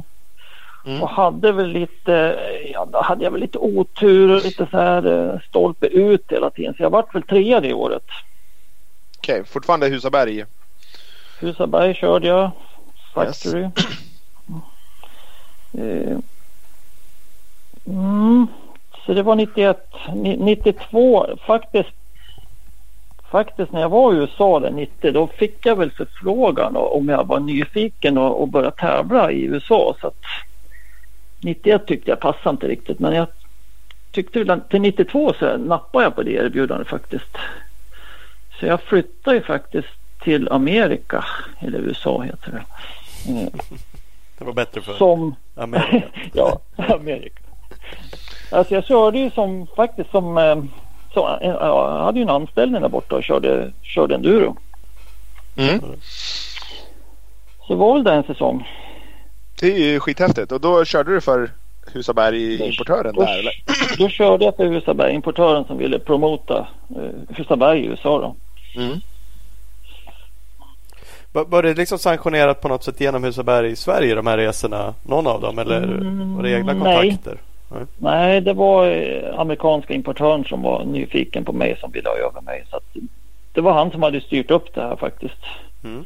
Sen fick väl han hjälp från Husabergfabriken med, med delar och cyklar och grejer. Det, det fick Mm. de säkert. Men, Mm. men det där betalade han. Right.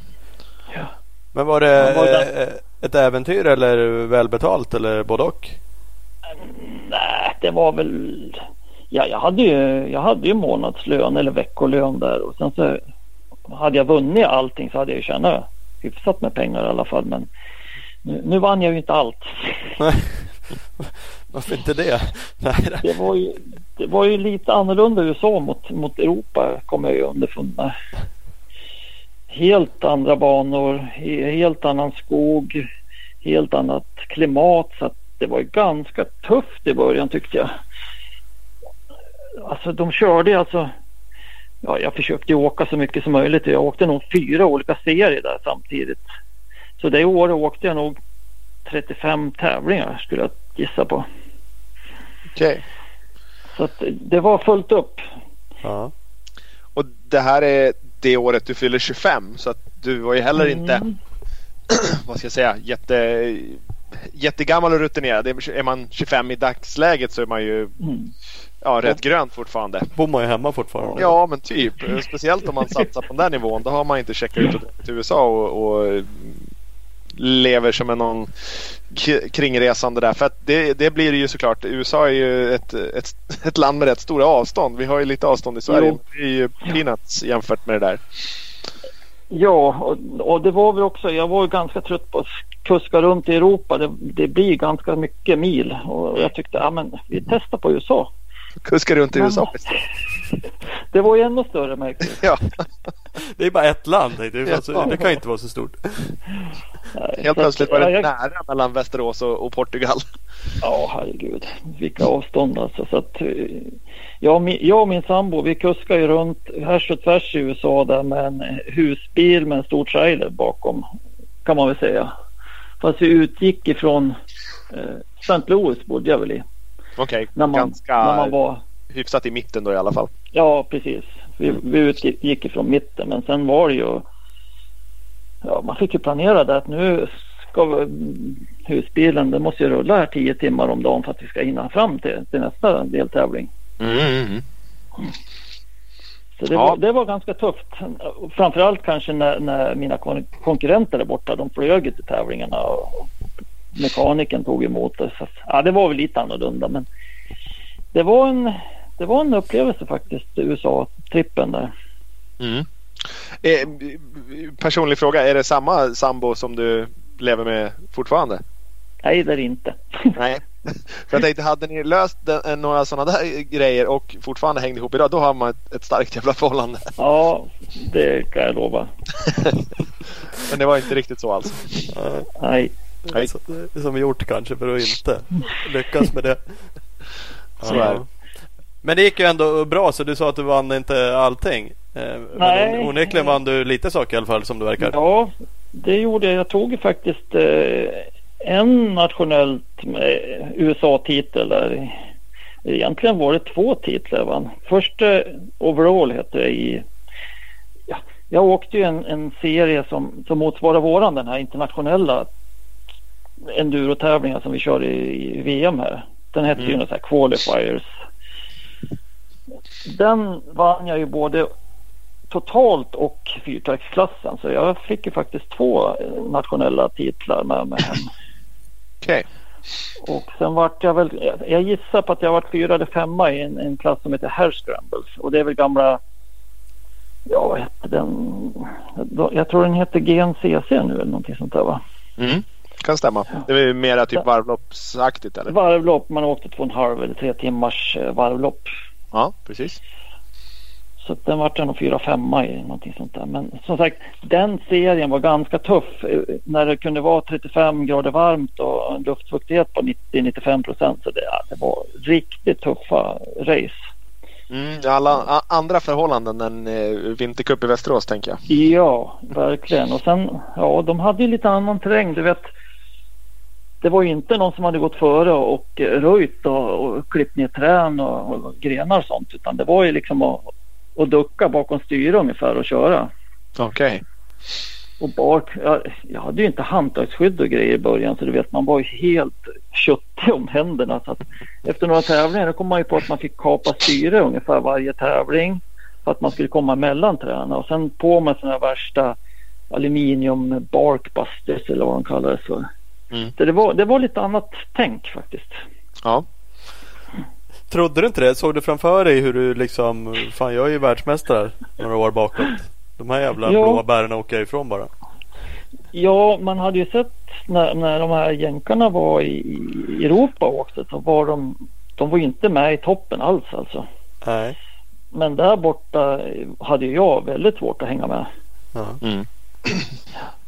Förutom den här eh, qualifiers eller rehability enduro eller vad de kallar den för.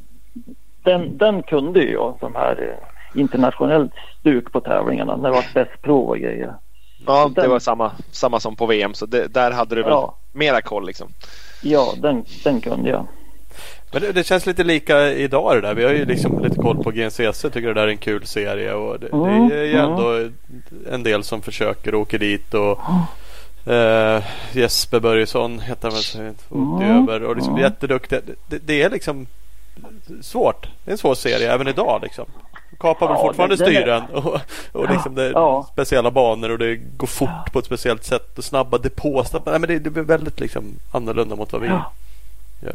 Ja, nej, de har hållit på med det där ganska länge och kan det där och, och kanske att, att de liksom har vant sig vid den här värmen lite grann också. För, för jag hade ju tufft med den och sen händerna, de, var- man fick ju sådana blåsor och skavsår i händerna för att man var så svettig och det rann ner i handskarna. Så att Mm.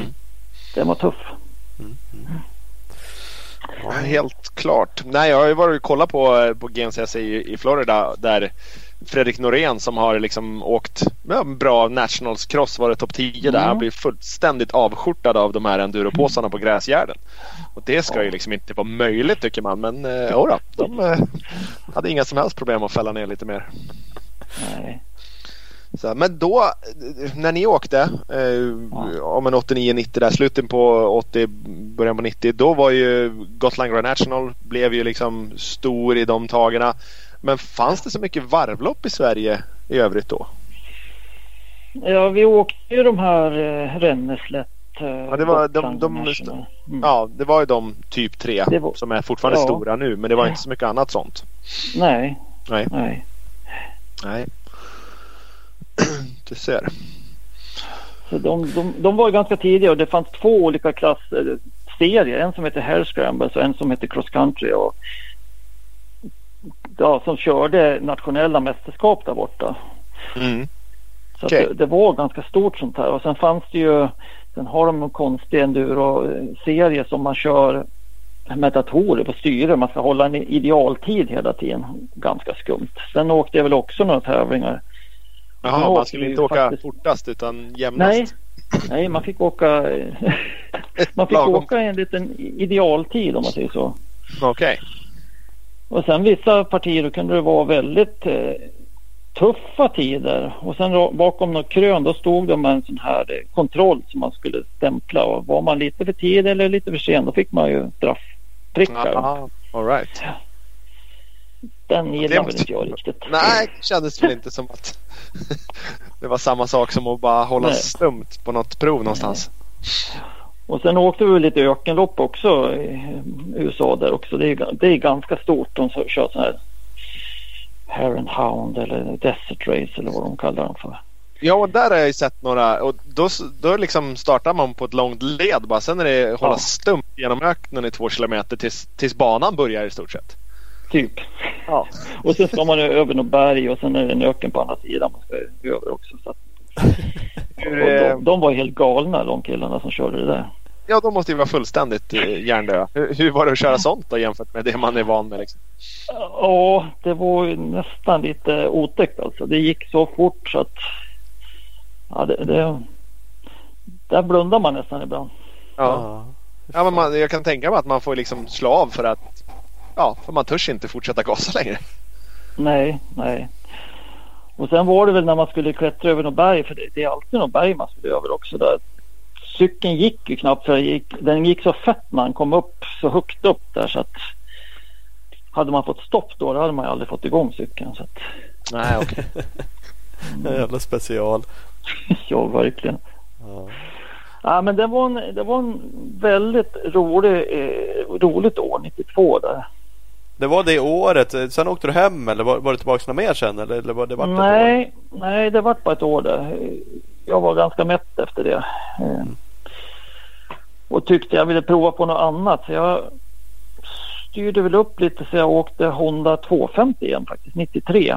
Och skulle, ja, skulle satsa ordentligt på att åka, åka tvåtakt i år. Men fick väl inte ihop tillräckligt med sponsorer så jag, jag skulle åka SM i alla fall. Det var väl det som var eh, min satsning då.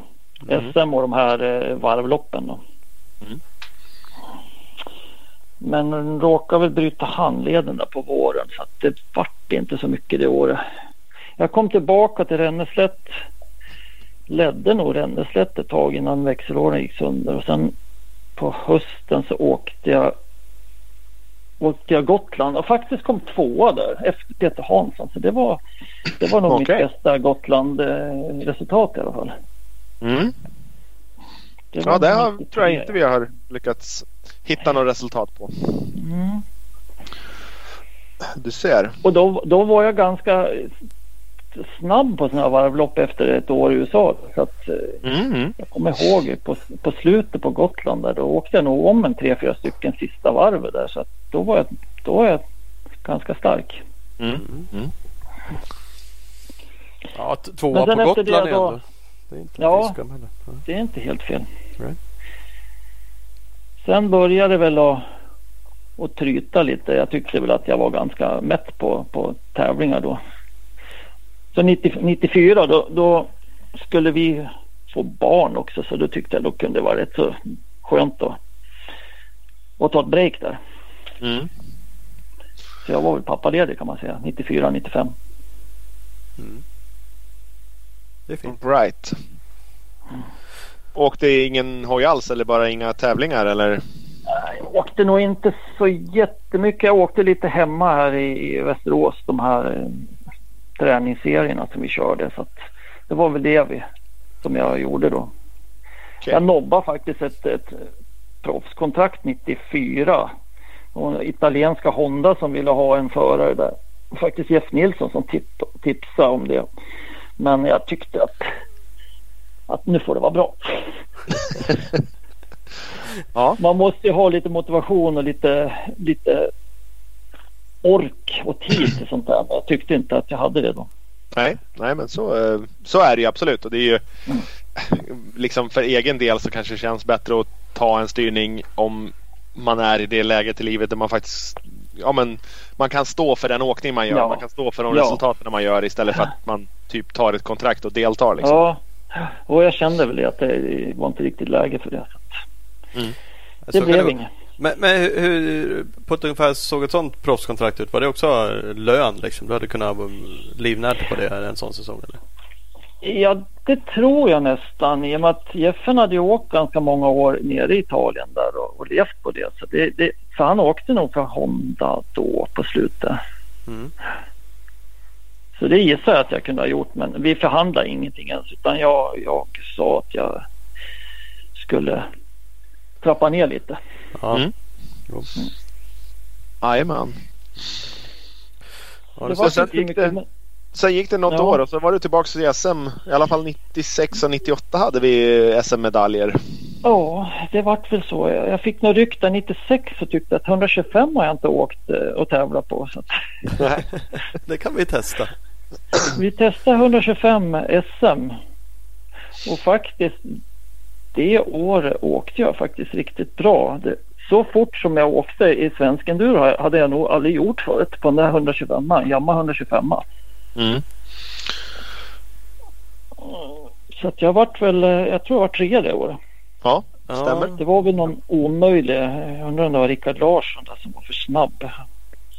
Rickard vann och Anders Mm. Karlsson eh, från Örebro Ja. var, var tvåa. Ja. Mm. Var han. Rickard vann även JSM eh, det året. Jaha. Så han var eh, snor, ja, de var snabba. Mm. Mm. Ja, Anders vann väl också SM där, de där tagerna. Eh, nej, var det strax efter då? Ja, jag vet att han också har något SM-guld Mm. i, i 125-klassen. Mm. Så det var bra killar helt klart. verkligen. Ja, 98 sa du det. Då jag något ryck att då kom ju Jamma med, med den här 400 så då vart Mhm. man ju eld och lågor. Så det åkte jag faktiskt 98, 99 där. Okej. på en ren crosscykel i skogen. Den, Ja. den var ju lite svårkörd för den var ju så rapp och eh, explosiv så att jag försökte väl bygga om den här lite men den, den var lite svårkörd men det gick riktigt bra ändå faktiskt. Ja, han var väl ändå rätt liksom följsam och smidig så.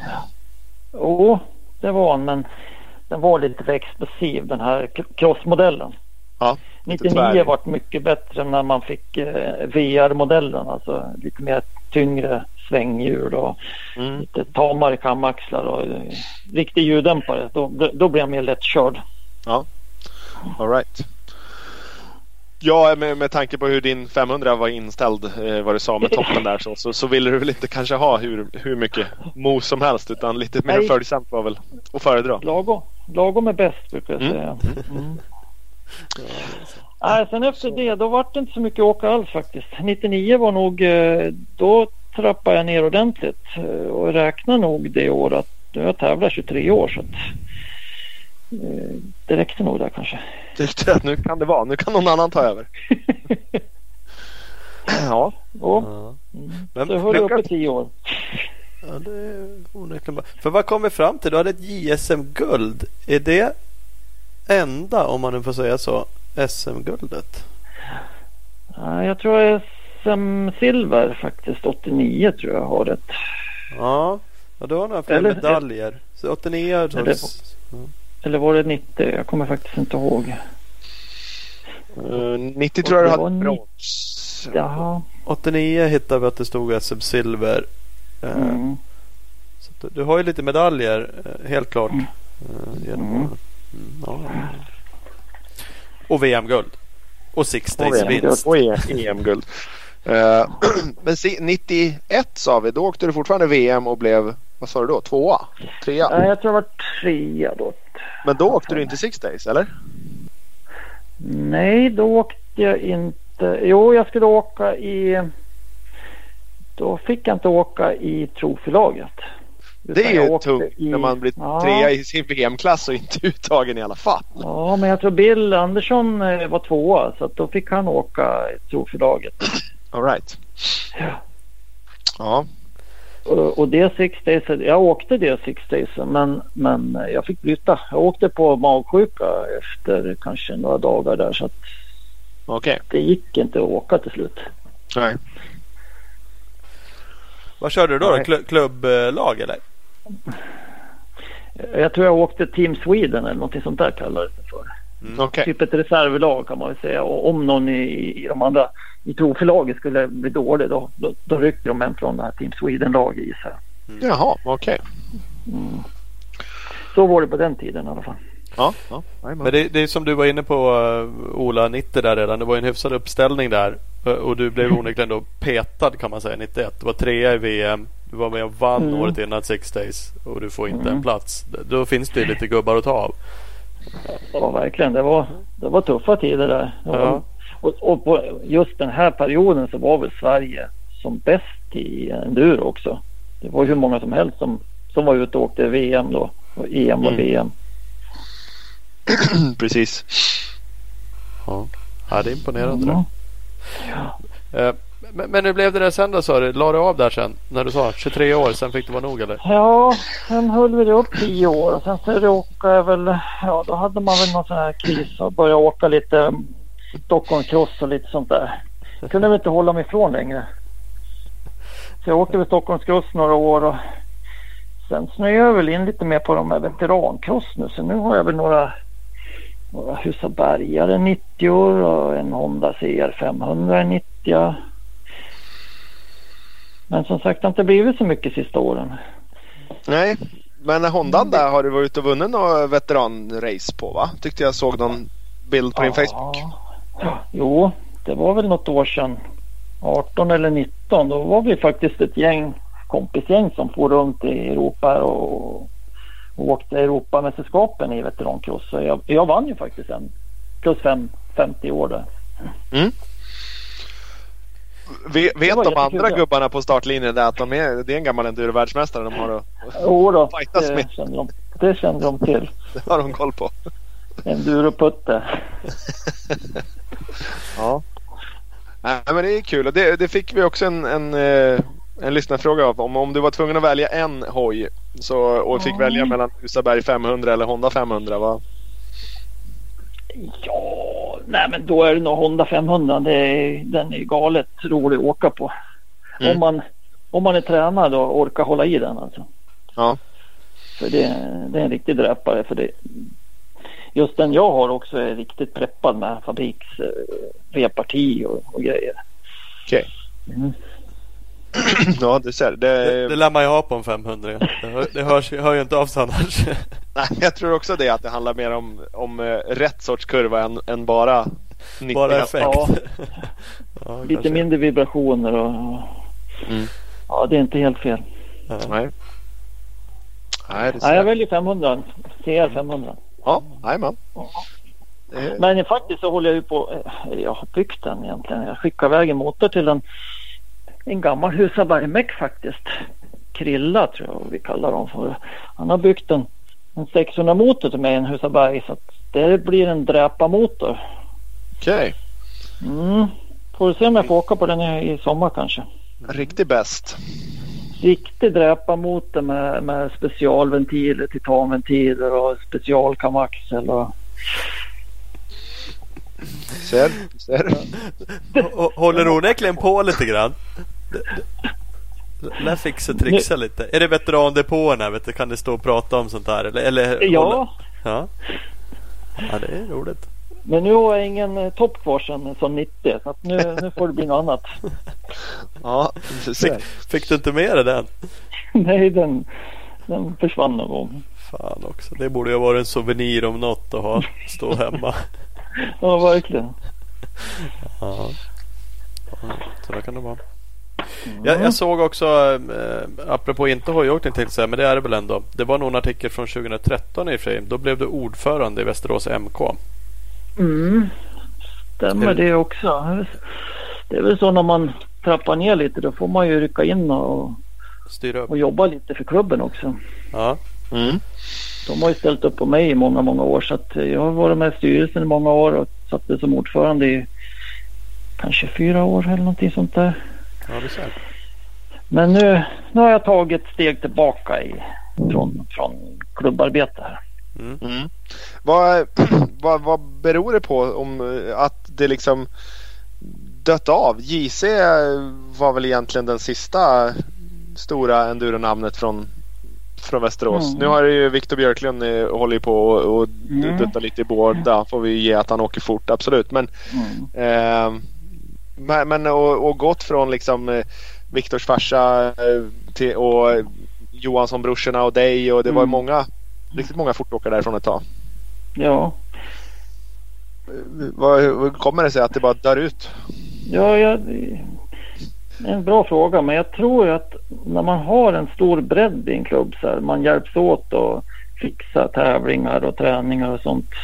Mm. Det, liksom, det blir ringa på vattnet och sprider sig så att fler börjar på. Så att jag tror att det, det, det lyfter ju allihopa en sån grej. Ja. Och tyvärr så har det väl blivit så att, att vi har haft svårt med enduron i, i Västerås i alla fall. Vi har väl haft lite dåliga träningsmöjligheter också med, med banor och sånt. Mm. Är det någonting som, har, som ni har haft bättre förr då eller liksom var det mer svartåkning förr eller hur? Ja, det var väl så. Då var det Ja. inte så jävla noga kanske. Man då, åkte där man ville bara. typ så var det väl kanske. Mm. Men det är lite synd. Eh, Vi har försökt att gjort något litet ryck med, med enduro i, i Västerås då, men det är, det är svårt. Det är hela tiden att, vi, att man måste vara någon som är lite driftig och ordnar och fixar. Typ sådana här enduro-serier på vintern. Mm. det, det kräver sin man. Absolut, så är det ju och bara liksom Ja men anordnar man lite tävlingar då är det lättare att, att någon från hemmaorten ah, men fan jag, jag ska också åka och så Mm. får man in någon ny som åker och då liksom breddas det sådär. Men nu var det nu var det ett gäng år sedan ni hade någon Östra Open också vill jag minnas. Ja. ja, det är nog några år sedan som sagt. Ja. Ja, vi har ju svårt med marker. Vi får inte åka på sommaren på våra marker till exempel. Det ska vara fruset. Ja ah, okej. Så att, eh, den, är, den är svår, markbiten också. Ja, jag förstår. Jag förstår. Det, ni var ju kända. Västerås hade ju en mördarsträcka på när ni alltid hade SM förut. Den på andra Mm. sidan eh, motorvägen här. Var 45 minuter Ja. lång. Så, Eh, så, så det liksom har ju varit en institution i svensk enduro. Västerås MK. Men det är tråkigt att det Ja, men förhoppningsvis så kanske det kommer att gå. Att det, Ja, det är rädda bara hoppas att, att, det- att det kommer tillbaka.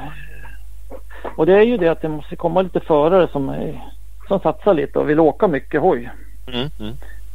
och, och fixa lite träningsmöjligheter och någon som är lite driftig och fixar träning och tränings...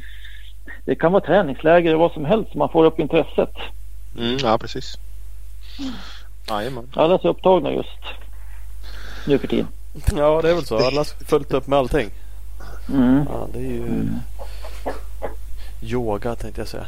Men man ska göra så mycket själva. Är det inte så där? Föräldrarna ska göra lika mycket som barnen gör. Ja, aktiviteter. det fanns väl inte Facebook förr i tiden kanske. Här hade man kan, tid på kvällen. kanske var det. Ja, Ja, kan vara så enkelt. ja, precis. Vad gjorde man då liksom? Det fanns ju hur mycket tid som helst uppenbarligen. Ja, Pilar man enduroslingor och ja, det var man ju ute och gjorde och man, eh, på vintern då var man ute och spåra i veckorna också så man kunde åka på vintern. Då måste man Mm. ut i, i veckorna och spåra så det gick att åka på lördagen eller söndagen. Så att det Ja. fanns något vettigt eh, vettigt Ja, spår att åka. Mm. Eh, vi har ett gäng, vi ska eh, kanske gå igenom några fler sådana här lyssnarfrågor innan vi Mm. släpper dig för kvällen. Eh, vi, eh, hur mycket tränar Jens Henriksson undrar, hur mycket tränar du i veckan hojåkning samt fys i dina glansdagar? Har någon koll på sånt? Nej, men vi åkte ju ganska mycket. Eh, Det fanns mycket tävlingar. Vi kunde ju åka, vi åkte ju så här crosstävlingar mitt i veckorna fanns det. Mälarcross hade vi en serie. Då kunde man åka en onsdagkväll. Då var det tävling för, för klubbarna runt Mälardalen där. Ja, ja. Och sen på helgen åkte man ju mycket cross också och enduro. Så att, ja, det är svårt att säga en siffra men Mm. vi åkte hyfsat mycket hoj i alla fall. Ja. Sen var det väl mycket löpning och gym och eh, skidåkning och men det är väl så att nu för tiden är det väl mer professionellt i, uppstyrt med träning och sånt så att dagens killar är ju säkert hästlängder för, för oss på den tiden. Jag skulle säga att det i alla fall finns liksom förutsättningar. Alltså de Mm. som vill ta det seriöst och göra det på rätt sätt har alla möjligheter. Det, Ja, det, det det finns fall. professionellt uppstyrt om man vill men det, det är nog även ett gäng som, som sladdar runt på, på lite talang idag med kan jag tänka mig. Ja, ja Lägger ut på Facebook att man tränar. Men man kanske inte Ja, ja. tränar så mycket. Nej, så är det. Så är det. Ja, Jag tror tyvärr att det är fler som gör så än som lägger ut på Facebook att de inte tränar och så tränar de så in i helvete. Mm, ja, det är Ja. nog så. Det kan vara så. Eh, vad hade vi mer då? Vem var din största inspirationskälla? Hade du någon, någon sån? Farsan verkar vara lite förebild vad det gäller. Mm, ja, men han var duktig på... Det var ju mycket att tacka honom för att han ställde upp och fixade och trixade med bussar och hojar och prylar. Så att, men någon eh, inspiration? Nej, nej, pass på den tror jag. Mm, jajamän. Eh, finns det någon tävling som du idag ångrar att du inte körde? Oj, Det var djup. så här svår. Ah, men eh, hade varit kul att prova Paris-Dakar får jag väl säga. Mm. Någon sån där. Ja, när du, du provade lite ökenrace i USA. Ja, jo, jag åkte några stycken i alla fall. Mm, mm. Men var- var det nära någon gång? Alltså snudda eller prata med något team eller? Liksom? Nej, men jag vet att Husaberg var faktiskt ner ett år med några hojar och skulle åka eh, ökentävling i Afrika. Ja. Eh, Okej. Nu gick väl inte det så jättebra tror jag. Jag tror att cyklarna gick sönder faktiskt. Där gäller det ju på hojarna att ligga på fullvarv hela tiden på när det är sådär varmt också. Så att, Mm. Man vill det helst kanske- inte att hjullagren ger upp allt för ofta kanske då i 180 blås på någon. Nej, Ja. nej ja, det var i närheten av att att få någon sån där körning. Nej. Eh, Kåsan har vi inte kommit in på. Har du åkt Novemberkåsan flera gånger? Eh, Har det Nej. gått bra? Nej, ingen gång kanske eller? En gång har jag startat eh, Vimmerby. All right. Typ början på 90-talet där gissar jag. 91 kanske. Ja, då gick cykeln sönder faktiskt på natten. Så att, men då var jag ganska mosig. Det, det var en tuff, eh, tuff eh, kåsa alltså. Den, Mm. Den var lång. Hur kommer det sig-. Kommer det sig, för det, ändå din generation var ju liksom då åkte man i Kåsan, det var inget snack. Nej, men Eh. den har nog inte varit så eh, intressant tror jag för mig. Det är inget som har lockat riktigt. Nej, den, Nej. den kändes inte jätteinspirerande. Nej, Det, det kan man ju förstå också. det kan man faktiskt. Det, det kan jag acceptera helt och klart. Men det är som Ola säger, det var ändå något som många körde liksom. Och det är Ja, verkligen. en stor tävling. Det tror jag säkert du tycker också. Det liksom finns ju något, Mm. Ja. en utmaning Nej, med men det det, Det är nog så att när jag tänker så vore det kanske en tävling man skulle vilja testa ordentligt. Jag har gjort den och kommer runt i alla fall. Mm. på 500? Precis. Ja, Ja, det kanske inte är för sent än kanske. Nej. Vi, vi lyckas ju kavla oss runt för några år sedan så att jag är övertygad om Ja. att vi har Måste välja rätt år bara. Ja, det är exakt. viktigt. Lite fingertoppskänsla där, men där kanske vi kan vara eh, konsulter på just att Ja. välja rätt bana. Ja, precis. Så är det. Så är det. Uh, nej men i övrigt så tror jag vi har eh, snuddat vid det mesta som, som folk har undrat. Eh, vi fick in ett 10-15 lyssnarfrågor sådär så det var, det var kul. Det var faktiskt Ja, eh, det låter roligt. bra intresse eh, runt dig. Har du, är det någonting annat som du, som du har tänkt på som du tycker att vi har missat? Mm, nej, jag tror jag har fått med det mesta tror jag. Ja.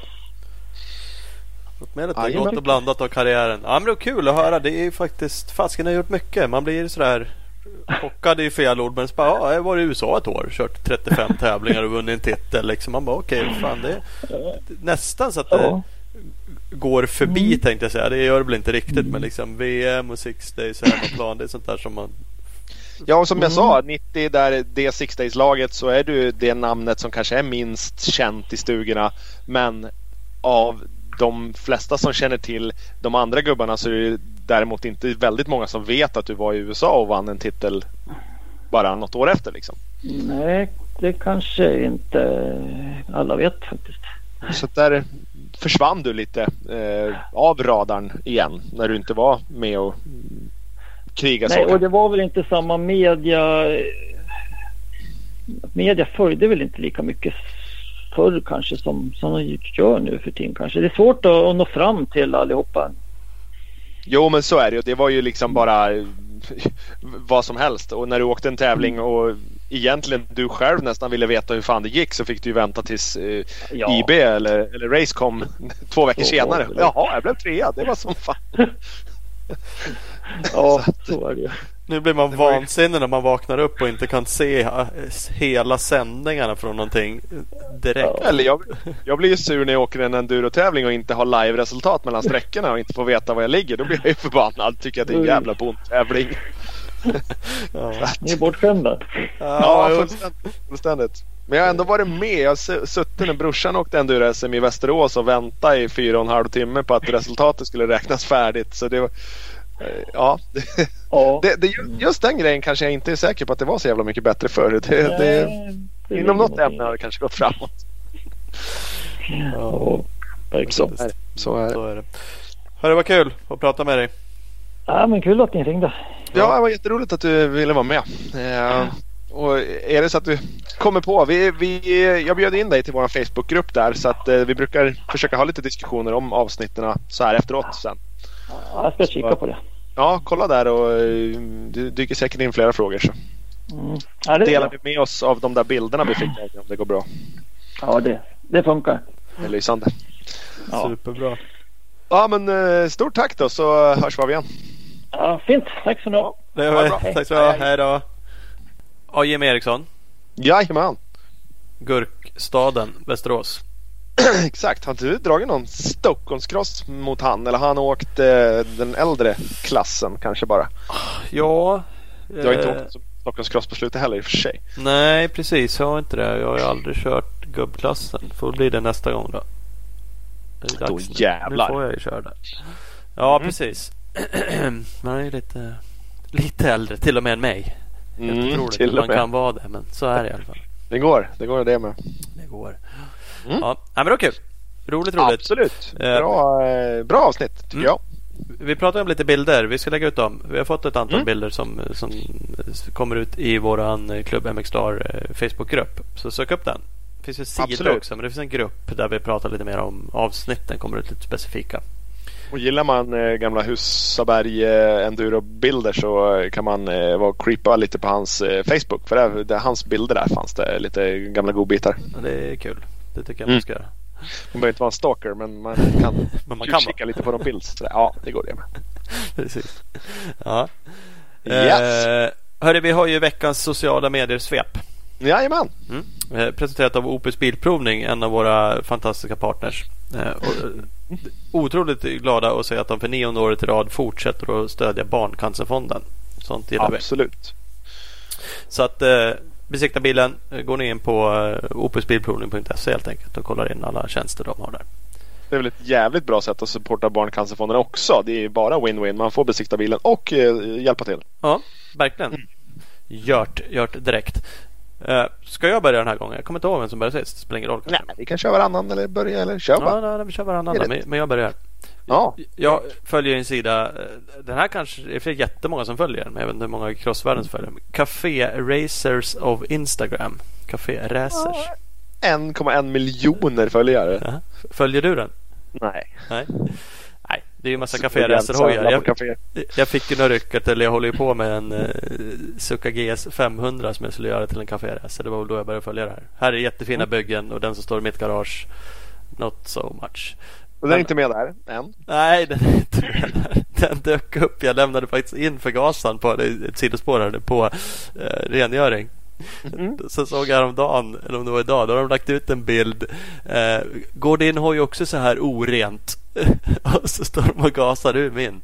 De liksom använder det som ett skräckexempel. Hör av dig till oss så fixar vi den. Ja, ja, tack för det. Mm, nej, nej, inte så tokigt. Så, det, så är det med min. Eh, men men, den här sidan lägger ut massa snygga Café Races i alla fall. Det kan man gå in och kolla på. Men 8 februari så la de ut ett klipp. Det finns modernare klipp här. Det var ett gammalt klipp. Där de tävling med motorcykel. På is kör de. Med en snubbe bakom på skidor. Mm. Eh, Och, och som sagt, jag har sett modernare klipp på det här. Vilket ser ju lika sjukt ut som det här. De kör också med bilar här. Med skidor bakom. Det är ju ännu sjukare. Alltså det är så, så Du jävla fuckar rummet. upp det och din polare drar dig på skidor, du fuckar upp det och så Ja, blir man överkörd av en motorcykel, det mår man ju inte perfekt av. Ändå är det mindre risk att bli överkörd av en motorcykel för Ja. att de är smalare lite sådär. Men blir du överkörd av en bil, då är det ju för fan 90-10 på att du slut som artist. Då åker ingen skidor mer. Nej, det var, det var riktigt Smart. rubbat. Ja. Eh, Men det jag tänker på med det här är att det, är jävligt roligt. Nu ska vi inte göra saker som är farliga såklart. Men, men det Jo, finns ju... Inte vi, vi kan ju mana andra att göra det. Ja, för man saknar ju det här. Vi pratade ju om det lite i podden här. Var det bättre förr eller var det inte det? Och, och vissa grejer känns ju så här. Fan, det var väl bättre förr. När man arrangerar en sån här tävling. Helt rubbat liksom. Bara släpa någon på eh, lagg efter en hoj. Bara stumt liksom. Eller en bil för den delen. Ja, Eh. hur fan körde man om? Var man tvungen att köra omkull den på skidor först? De är rätt skillade på de där skidorna. Liksom. Så att, Ja. eh, men, men det är ju såklart säkerhetsmässigt är det ju klart olämpligt att göra sådär. Men, men man kanske kunde hitta någon, någon mix. Jag kan faktiskt ta med mitt andra. Eh, Men, men gå in och kolla på det. Det är ett roligt klipp där och det finns modernare. Undrar om det inte är från Finland eller något sånt där. De också kör på någon. eh, Det ser helt sjukt ut. Eh, Det lät ju också i och för sig logiskt att det var finnar som Ja, de gör ju en del sjuka grejer. rubbade. Men ja. Mm. Men ja. Jag- tar mitt andra klipp för det hänger ihop. Jag Ja, kör. våran- Kör inte varannan som vi sa. Nej, kör. Nej, nej, vi- det, vi skiter i det nu. I Klubben Mustad-gruppen länkade jag ut ett klipp från Ullevi Supercross 1985. Mm. Jag, jag tror bara det finns på Facebook. Jag får kolla om det fanns på Youtube, men jag hittar inte det där. Men det finns i vår grupp. Eh, och eh, banan ser ju så otroligt, alltså på ett sätt enkel ut. Den, den är ju inte liksom svinfeta hopp, det är inte jättestora whoopisar, det är det inte. Utan ganska basic, liksom uppbyggd på innerplan på Ullevi där. Kör upp på läktaren lite grann sådär, vänder runt. Eh, vilket känner jag också sådär, fan kan, borde man inte kunna arrangera så där? Måste det vara gigantiskt? Är det inte lite charmigt med det där eh, enkla? Att det faktiskt kanske till och med skulle gå idag och göra den typen av banor och ändå få kul racing? Eller är man Ja. bara... Nej, nej, men det skulle ju absolut kunna vara mera arena crossaktigt. Här är ju, jag, jag, nu minns jag inte, är det Ron Lechine som är Ja, med? det är det som va, vinner. som vinner va? 17 bast gammal. Eh, och det är ett, ett trippelhopp som, som de hoppar som är liksom det värsta. Mm. Och det är ju, ja, det skulle ingen ens hoppa och försöka landa i någon landning idag. Då skulle de ju bara stumlanda bakom. Antagligen skulle man inte bry sig. Nej men typ. Så att det är ju, ja nej men absolut. Jag, jag tror absolut att det skulle funka. Ju- och ja, det skulle ju öppna upp för att fler kanske skulle kunna göra det okej bra. Du behöver inte heta Filip Turesson och ha urtalang ända ut i fingerspetsarna för att eh, kunna ta det runt som det är på en supercrossbana idag. Ja, men det, och, och för att arrangera behöver du inte heller köra in liksom 250-300 lastbilar med jord för att du ska bygga bara feta trippelhopp och eh, step on, step off, eh, waves, velodromkurvor. Utan det känns ju rätt basic där. Släng ut Absolut. några centimeter med jord bara och så kör vi. Mm. Eh, så att, eh, Och Mm. containrar, lite brädor upp och platåhopp. Och, Ja men det var ju det, du såg det också. Ja. så, så, det som faktiskt gör att det ser svårt ut ändå. Alltså det är ju mycket mindre hopp precis som du säger. Så man skulle säkert kunna plattlanda dem med, med en modern hoj eller så. Men, men det är ju bra sketchy för att de är så små också. Man ser ju dem liksom kämpa för att hoppa över en trippel för att uppgångarna är liksom eh, korta och Mm, det ja, tvära. Och, så det är, det är svårt på ett annat sätt. Det är tekniskt på ett annat sätt. Liksom. Mm. Där- Därför tänkte jag att de hänger ihop. Det nu ska det inte vara farligt men just att arrangera lite så här, skojigare typ av tävlingar. Liksom, enklare format men ändå få med de duktiga förarna. Ja. Bandtanken. Mm. Va- Vattholma Supercross Open. Jag bara väntar på att det ska hända. Och jag vet. Jag går ju runt här ibland och tänker. Även Vattholma eh, har den Duro GP-tävling. Ja. Har du drömt vet jag. Ja, jag vet. Jo, men jag går ju och tittar här på lite ställen. Bara, fan, här skulle man kunna köra. Fan, där, fan vad roligt. Kör man ut på bandeplan där. Och så lite stockar och så upp i den där dungen. Vad Och så. fan, eh, var inte Karlskoga de körde SM för ett par år sedan? Det var väl rätt basic. Någon grusplan och en, Ja. en par gräscenter. Körde de eh, stadion Superenduro SM typ. Nej, men det är så. Och vi har ju kört eh, Mattias Lund. Mm. Eh, har ju kört eh, vi- Rospiggarna rakt på enduro och vi har kört någon sån här vinter extrem race. Mm. Också eh, liksom. Ja, jo, men enkelt inom sådär känns det som. Och jävligt kul. Jo, jo, förhållandevis jämfört med att anordna en VMDL-tävling i Lidköping i, i någon bandyarena. Så absolut så är det ju enklare. Mm. Så är det ju. Och ändå jävligt kul. Ja. Men om vi ska vara så. Det bygger på att folk är med och kör och kommer och tittar och allt för den där. Ah, ja. Så ska jag ta min sista också nu bara Ja, för att jag det- har ångan uppe. Det Christian Craig. Jag letar egentligen efter ett annat klipp men jag hittar inte så det är lite taskigt. Men, men Christian Craig kan man gå in på på Instagram. 7 februari så vann han ju, nu kommer jag inte ihåg vilken deltävling det var med Supercross. Eh, Då la han ut tre bilder. Så den sista bilden där, då ser man, det är en stillbild, men man ser på styret en gul lampa. Det är kanske fler som har noterat. Jag tycker bara det är kul med, med detaljer när man ser det. Jag såg det första gången han gick i mål. Det var den filmen jag letade efter. När han hoppade målhoppet från samma deltävling. Jag bara fan, så blinka på styret. Och så började jag läsa kommentarer och det var fler som frågade. Och, och sen dök det väl upp lite mer info om det där. Vad jag förstår är det bara en blinkande gul lampa. Helt enkelt. Inte kopplat till någonting. Den bara blinkar gult. För att typ uppmärksamma honom på andas och hålla uppe fokus. Och, Ja, bara stay in the moment liksom. Eh, vil- vilket är ju sådär. Ja, fan, funkar det eller funkar det inte? Men man kan ju testa och han har den. Han vinner ju uppenbarligen Supercross-race. Var bara jävla kul grej på något sätt liksom. Ja, absolut, absolut. Ja, men det är verkligen. Är det någonting han, tappar han fokus och börjar fundera på vad vi ska äta till middag imorgon eller vad som helst som jag vet att jättemånga gör. Det hoppas jag inte att, att inte han gör just det men det är ju en, en enkel grej att bara Ja, bli påmind om. Haja till liksom. Ja men fokus, fokus, fokus, fokus. Det är väl klassiskt. Jag Det vet. finns väl liksom. Vi har ju en kompis. Tomman Egenman om vi ska dra på honom. Upp med blicken hade väl han. Eller kanske har säkert fortfarande om man skulle ha en hoj. Det stod Ja, men han, på. det stod på styret, Ja. titta upp och sen stod på framskärmen längre upp. Ja. Och sen till slut så satt det bara en rosa tejpbit på styret för att varje gång han såg liksom i ögonvrån det där rosa, just det, upp ja, upp ja, upp, upp, upp och till slut så, ja, Ja, det, är, det så, det är liksom. samma sak. Eh, Så Mm. enkelt och ändå funkar på något sätt för att få hjärnan att snabbt koppla till. Helt klart. Jag vill ha för mig att det var Carmichael under ganska stor del av hans karriär. Eh, så minst en gång per varv så typ rättade han till hjälmen över eh, något hopp på Supercrossen. Mm. Så bara drog han lite i munskyddet. Och det var också typ samma grej att bara kom igen nu liksom. Ja. Så att eh, nej, det finns mycket sådana tricks. Men, men en blinkande gul lampa gav ju onödigt mycket reaktioner. Mer än vad de kanske trodde från början. Ja, men man vart ju direkt, vad fan är det där? Och så tänker man det här är något coolt. Vad är det någon Get specialbox här? Vad är den där kopplad till? Vad Nu är det bara att lägga växlarna den där jäveln blinkar eller någonting. Ja, och så är det bara en lampa någon har satt på. Ja. Så det, och då Nej, är det luring.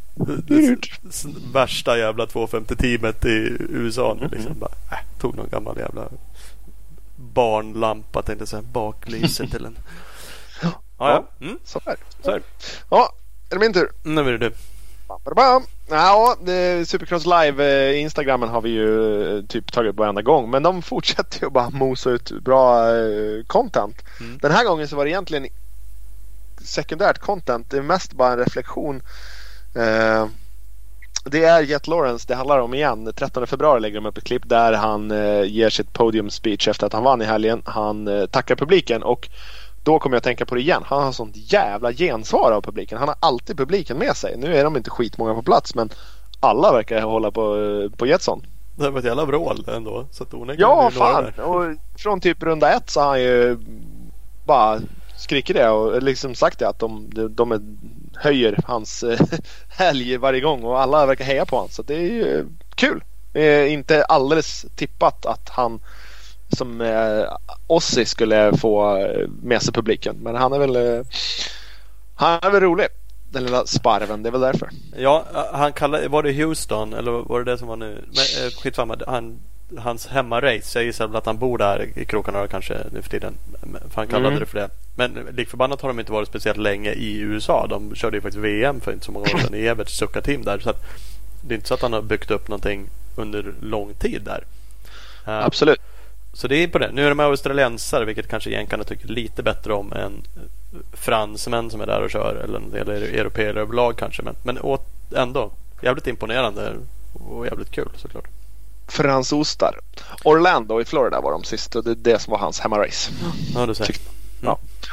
Så var det. Så var det. Uh, sen min andra var uh, Freckle understreck 40, jag tappade bort uh, 9.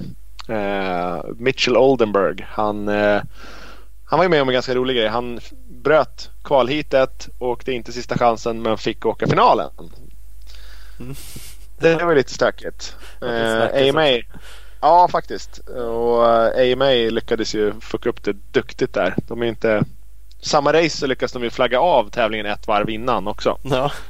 Och det, det, där gick det lite tungt åt dem. Men eh, han, han eh, kom till eh, starten i eh, sista chansen-hittet, Fick inte åka för att de hade Alltså de som kollar besiktningsklistermärkena så att ramen har rätt sticker på sig hade förra tävlingens listor. Så av någon anledning så verkar ju alla andra ha kört med gamla klistermärken men han fick inte åka för han hade fel nummer på sitt klistermärke sa de. Det var bara att hans var aktuellt och listan var gammal. Ja, det är schysst. Jävligt märkligt. Och då fick han starta. Då insåg de sitt misstag och tänkte att äh, men vad fan, då låter väl han köra finalen då. Fast han inte hade kvalat in. 23, 23 gubbe i finalen bara. så då ska han få stå bakom grinden. Och, nej, det var knepigt. Så det kan man, eh, går man, kollar man på hans Instagram så finns det en eh, liten story där han berättar om vad, vad som egentligen hände. Mm. Eh, och sen min sista är från en sida som heter eh, OCTANECO och Tanico. Eh, den 29 januari så lägger de upp en 13-årig kille som eh, hoppar Alltså han, han steker någon, en liten transition, ett litet, en liten dubbel in som han är så jävla nära att casea och sen hoppar han typ ett ramphopp uppför. Eh, dels jävligt coolt att göra det, 13 år gammal och sen har han en eh, Gaskas 125 med sånt jävla slag i. Det är så jävla gött. Det är det ju alltid med hojar som går upp för någonting. Så... Bra liksom belastning och bara nej. Det är typ 110 oktan i racehoppa den där jäveln också. Så att den är riktigt coolt. Så ja. vill man höra en, eh, en 125 med bra sång så kan man eh, kolla in det. Han verkar kunna åka och kolla något annat klipp. Jag gick in för det. Man, det stod i hans sida också. Där kunde man faktiskt kolla på beskrivningen eller texten där. Om man vill kika vad annat han gör. Han verkar kunna åka hoj. Mm, helt klart. Att, eh, ja, kolla in det. Vi brukar ju försöka eh, länka ut de här också på våran Klubben McStar-sida. Dubbelkolla på klippet nu. Det kanske, jag kan fan inte avgöra om det är en 85 heller. Men, eh... Nej, för jag satt också och tittade. Jag bara, fan är det en 85? Jag kunde inte heller se någonstans om det var det. så jävla fort. Jag hinner inte avgöra. Men eh, ja, either way så är det sjukt slag i hojen. Ja. Kolla det. kolla, kolla. Yes. Uh, Social media sweep. Precis, där har vi den. Hörru, vad härligt. Vi ska tacka Bioclean Bike Wash. De är ju vår fantastiska tvättmedelpartner. Magiska. Kan även eh, breaka här nu att de är partners till eh, Swedish Cross Country Series. Den nya varvloppsserien. Mm -hmm. mm -hmm. Snyggt. Då kommer det, går man in på bikewash.se kollar in. Yes. Så letar man upp sin lokala handlare som säljer det där och så åker man dit och handlar av dem. Tvättmedel. Mm. kan man kolla in OneGripper också. OneGripper.com. Sånt har jag på min hoj. Mm. Men mm. hjälp mig så jag sitter fast när jag åker i snöspår. Vinglar runt gubbklassen. Ja, verkligen. Perfektos. Jag vet att du, du var ute och fiskade lite efter mitt eh, inlägg som jag hade från när jag var ute och vinglade i gubbklassen. Jag vet, jag, jag, tänkte att alltså, det där är ett social media sweep att ha med Olas när han åker och skäller på folk i spåret. Men eh, Det- det hade det. Då trodde jag du hade tagit bort det. Jag var fan säker Nej. på att det hade legat bland massa bilder. Så att det var liksom tre bilder och så kom filmen. Och så typ en Mm, nej. bild till. Eh, Men du hade bara haft med den på storyn på Insta. jag. Det var en story. Jag tar inte bort skit i onödan faktiskt. Nej, nej, nej. Nej, det var, jag, det var min första gubbtävling. Så då Ja. tänkte jag bränna på egentligen var riktigt jävla gubbsur också. Det var jag. Det är inte tävlingar det där. Då kan man faktiskt åka i någon annan klass Ola. Mm, fast det är ju skitsnack. Ja. Det finns till och med ett regelverk som säger att blir man ifatt och åkt inom enduro så ska man flytta sig. Det är skitenkelt. Så att eh, mm, jag tycker att jag hade all rätt att vara arg. Ja, det där är en story i sig. Vi, vi, ja, det blir en serie. Men Ös, Östra var det någon som skrev något inlägg också. Östra Open, den här vinterserien som går i mina hoods. Också att det var folk skriker och lever rövar. Nu säger jag inte att du gjorde det. Problemet är ju så här. Ditt problem var ju någon som inte flyttar sig. Vilket är ju, tycker jag, rubbat när det blir to the extreme. Liksom. Någon som Mitt uppenbar- problem är att en 30-årig man inte flyttar sig på fem minuter efter att han blivit skriken på typ åtta gånger. Ja. Så det, det i förhållande till det som hände på Östra Open att folk skriker lungorna ur sig på en eh, 85 kille första gången de kommer ifatt han. Mm, det, det, det är inte samma sak. Nej, och jag, jag jämför inte det. Det är absolut inte samma sak. Men det finns ju två problem med det här liksom, som, som är på riktiga tycker jag. För det, det du råkade ut för är också helt jävligt irriterande. För det är oavsett om det är motionsklasser, gubbklasser, kallar vad fan vill. Så fan vi är det är klart vi är där och tävlar. Det är klart man kan Ja. köra elit eller bredd eller vad fan. Men, men det, det är ju en annan, det är också en töntig diskussion att säga det. Jag tycker att man ska göra det. Nu kör vi. Vi får köra i den här klassen. Vi kör där. Man är där för att göra så bra som möjligt. Då är det irriterande om någon medvetet är i vägen. Likväl som att det är fullständigt rubbat sådana här som skriker omkull killar på 85 liksom. Och skriker fan könsord och svärord. Och, det är ju liksom helt Ja.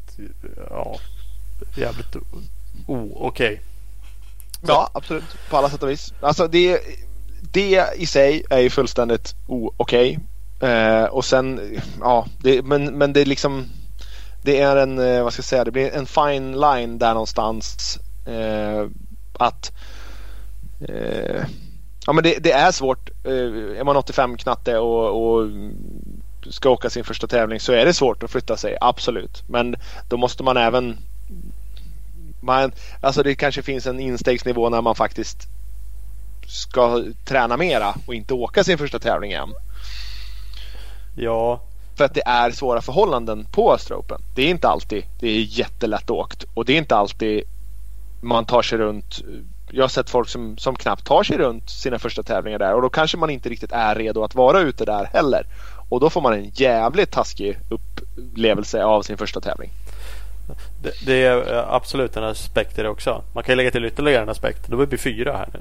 Men det är ju faktiskt att hur ska klassindelningarna vara? För att jag hamnade ju då i 40 till 50 gubbklassen ihop med 85orna och eh, tjejernas motionsklass eller något sånt där tror jag. Det, Mm, det är- ganska stor skillnad på ju- Ja absolut men det finns ju en begränsad eh, mängd tid på dagen. Ja, eh, Ja men det gör ju det. Absolut. Jag köper det. Så någonstans ska de köra. Jag kan inte säga att de ska köra med de som kör eh, 30 eller 39. Även om jag tycker det. Såklart. För att jag vill slippa. Nej. Jag vill åka fritt bara. Jo, jo, självklart. Men de åker ju som regel fortare än vad du gör, eller i alla fall borde göra. I och med att de är yngre. Så att, eh, ja, nej, jättesvårt. Jätte, jättesvårt. Ja. ja men det är ju det. För det, det är klart. Man kan inte hålla på hela dagen heller. Det är ingen som vill. Och det blir mörkt. Eller det är ingen som vill stå där hela dagen och hålla på med det. Så att det, det Nej, så är det. Ja. Så är det. någonstans. Nej, det är nog ingen, inget problem som vi har någon lösning på. Men att, att man eh, får respektera varandra. Det, det är ju ganska självskrivet. Och det gäller ju åt bägge håll. Blir man fattig så flyttar man sig. Och eh, åker man i fatt någon så kan man fortfarande bete sig som en eh, människa. I alla fall första fyra minuterna. ja precis. kan du lägga ut det där klippet igen eller? Ja, det kan jag absolut inte. Oh, hjälp mig. Ja, Ja, det var inga könsord va? nej, det var det inte. Nej. Det var inte. Eh, Men- jag har ju hela klippet. Du fick 5 tvätta- minuter 28 sekunder när jag varje gång. Då var det könsord. Nej, det var det inte heller. Det var det inte heller. Det var bara, ja, jag var bara rätt irriterad. Ja. Så är det. Så är det. Ja. Nog om det. Yes. Nu Eh, kör vi. Tack och hej då. Hej hej!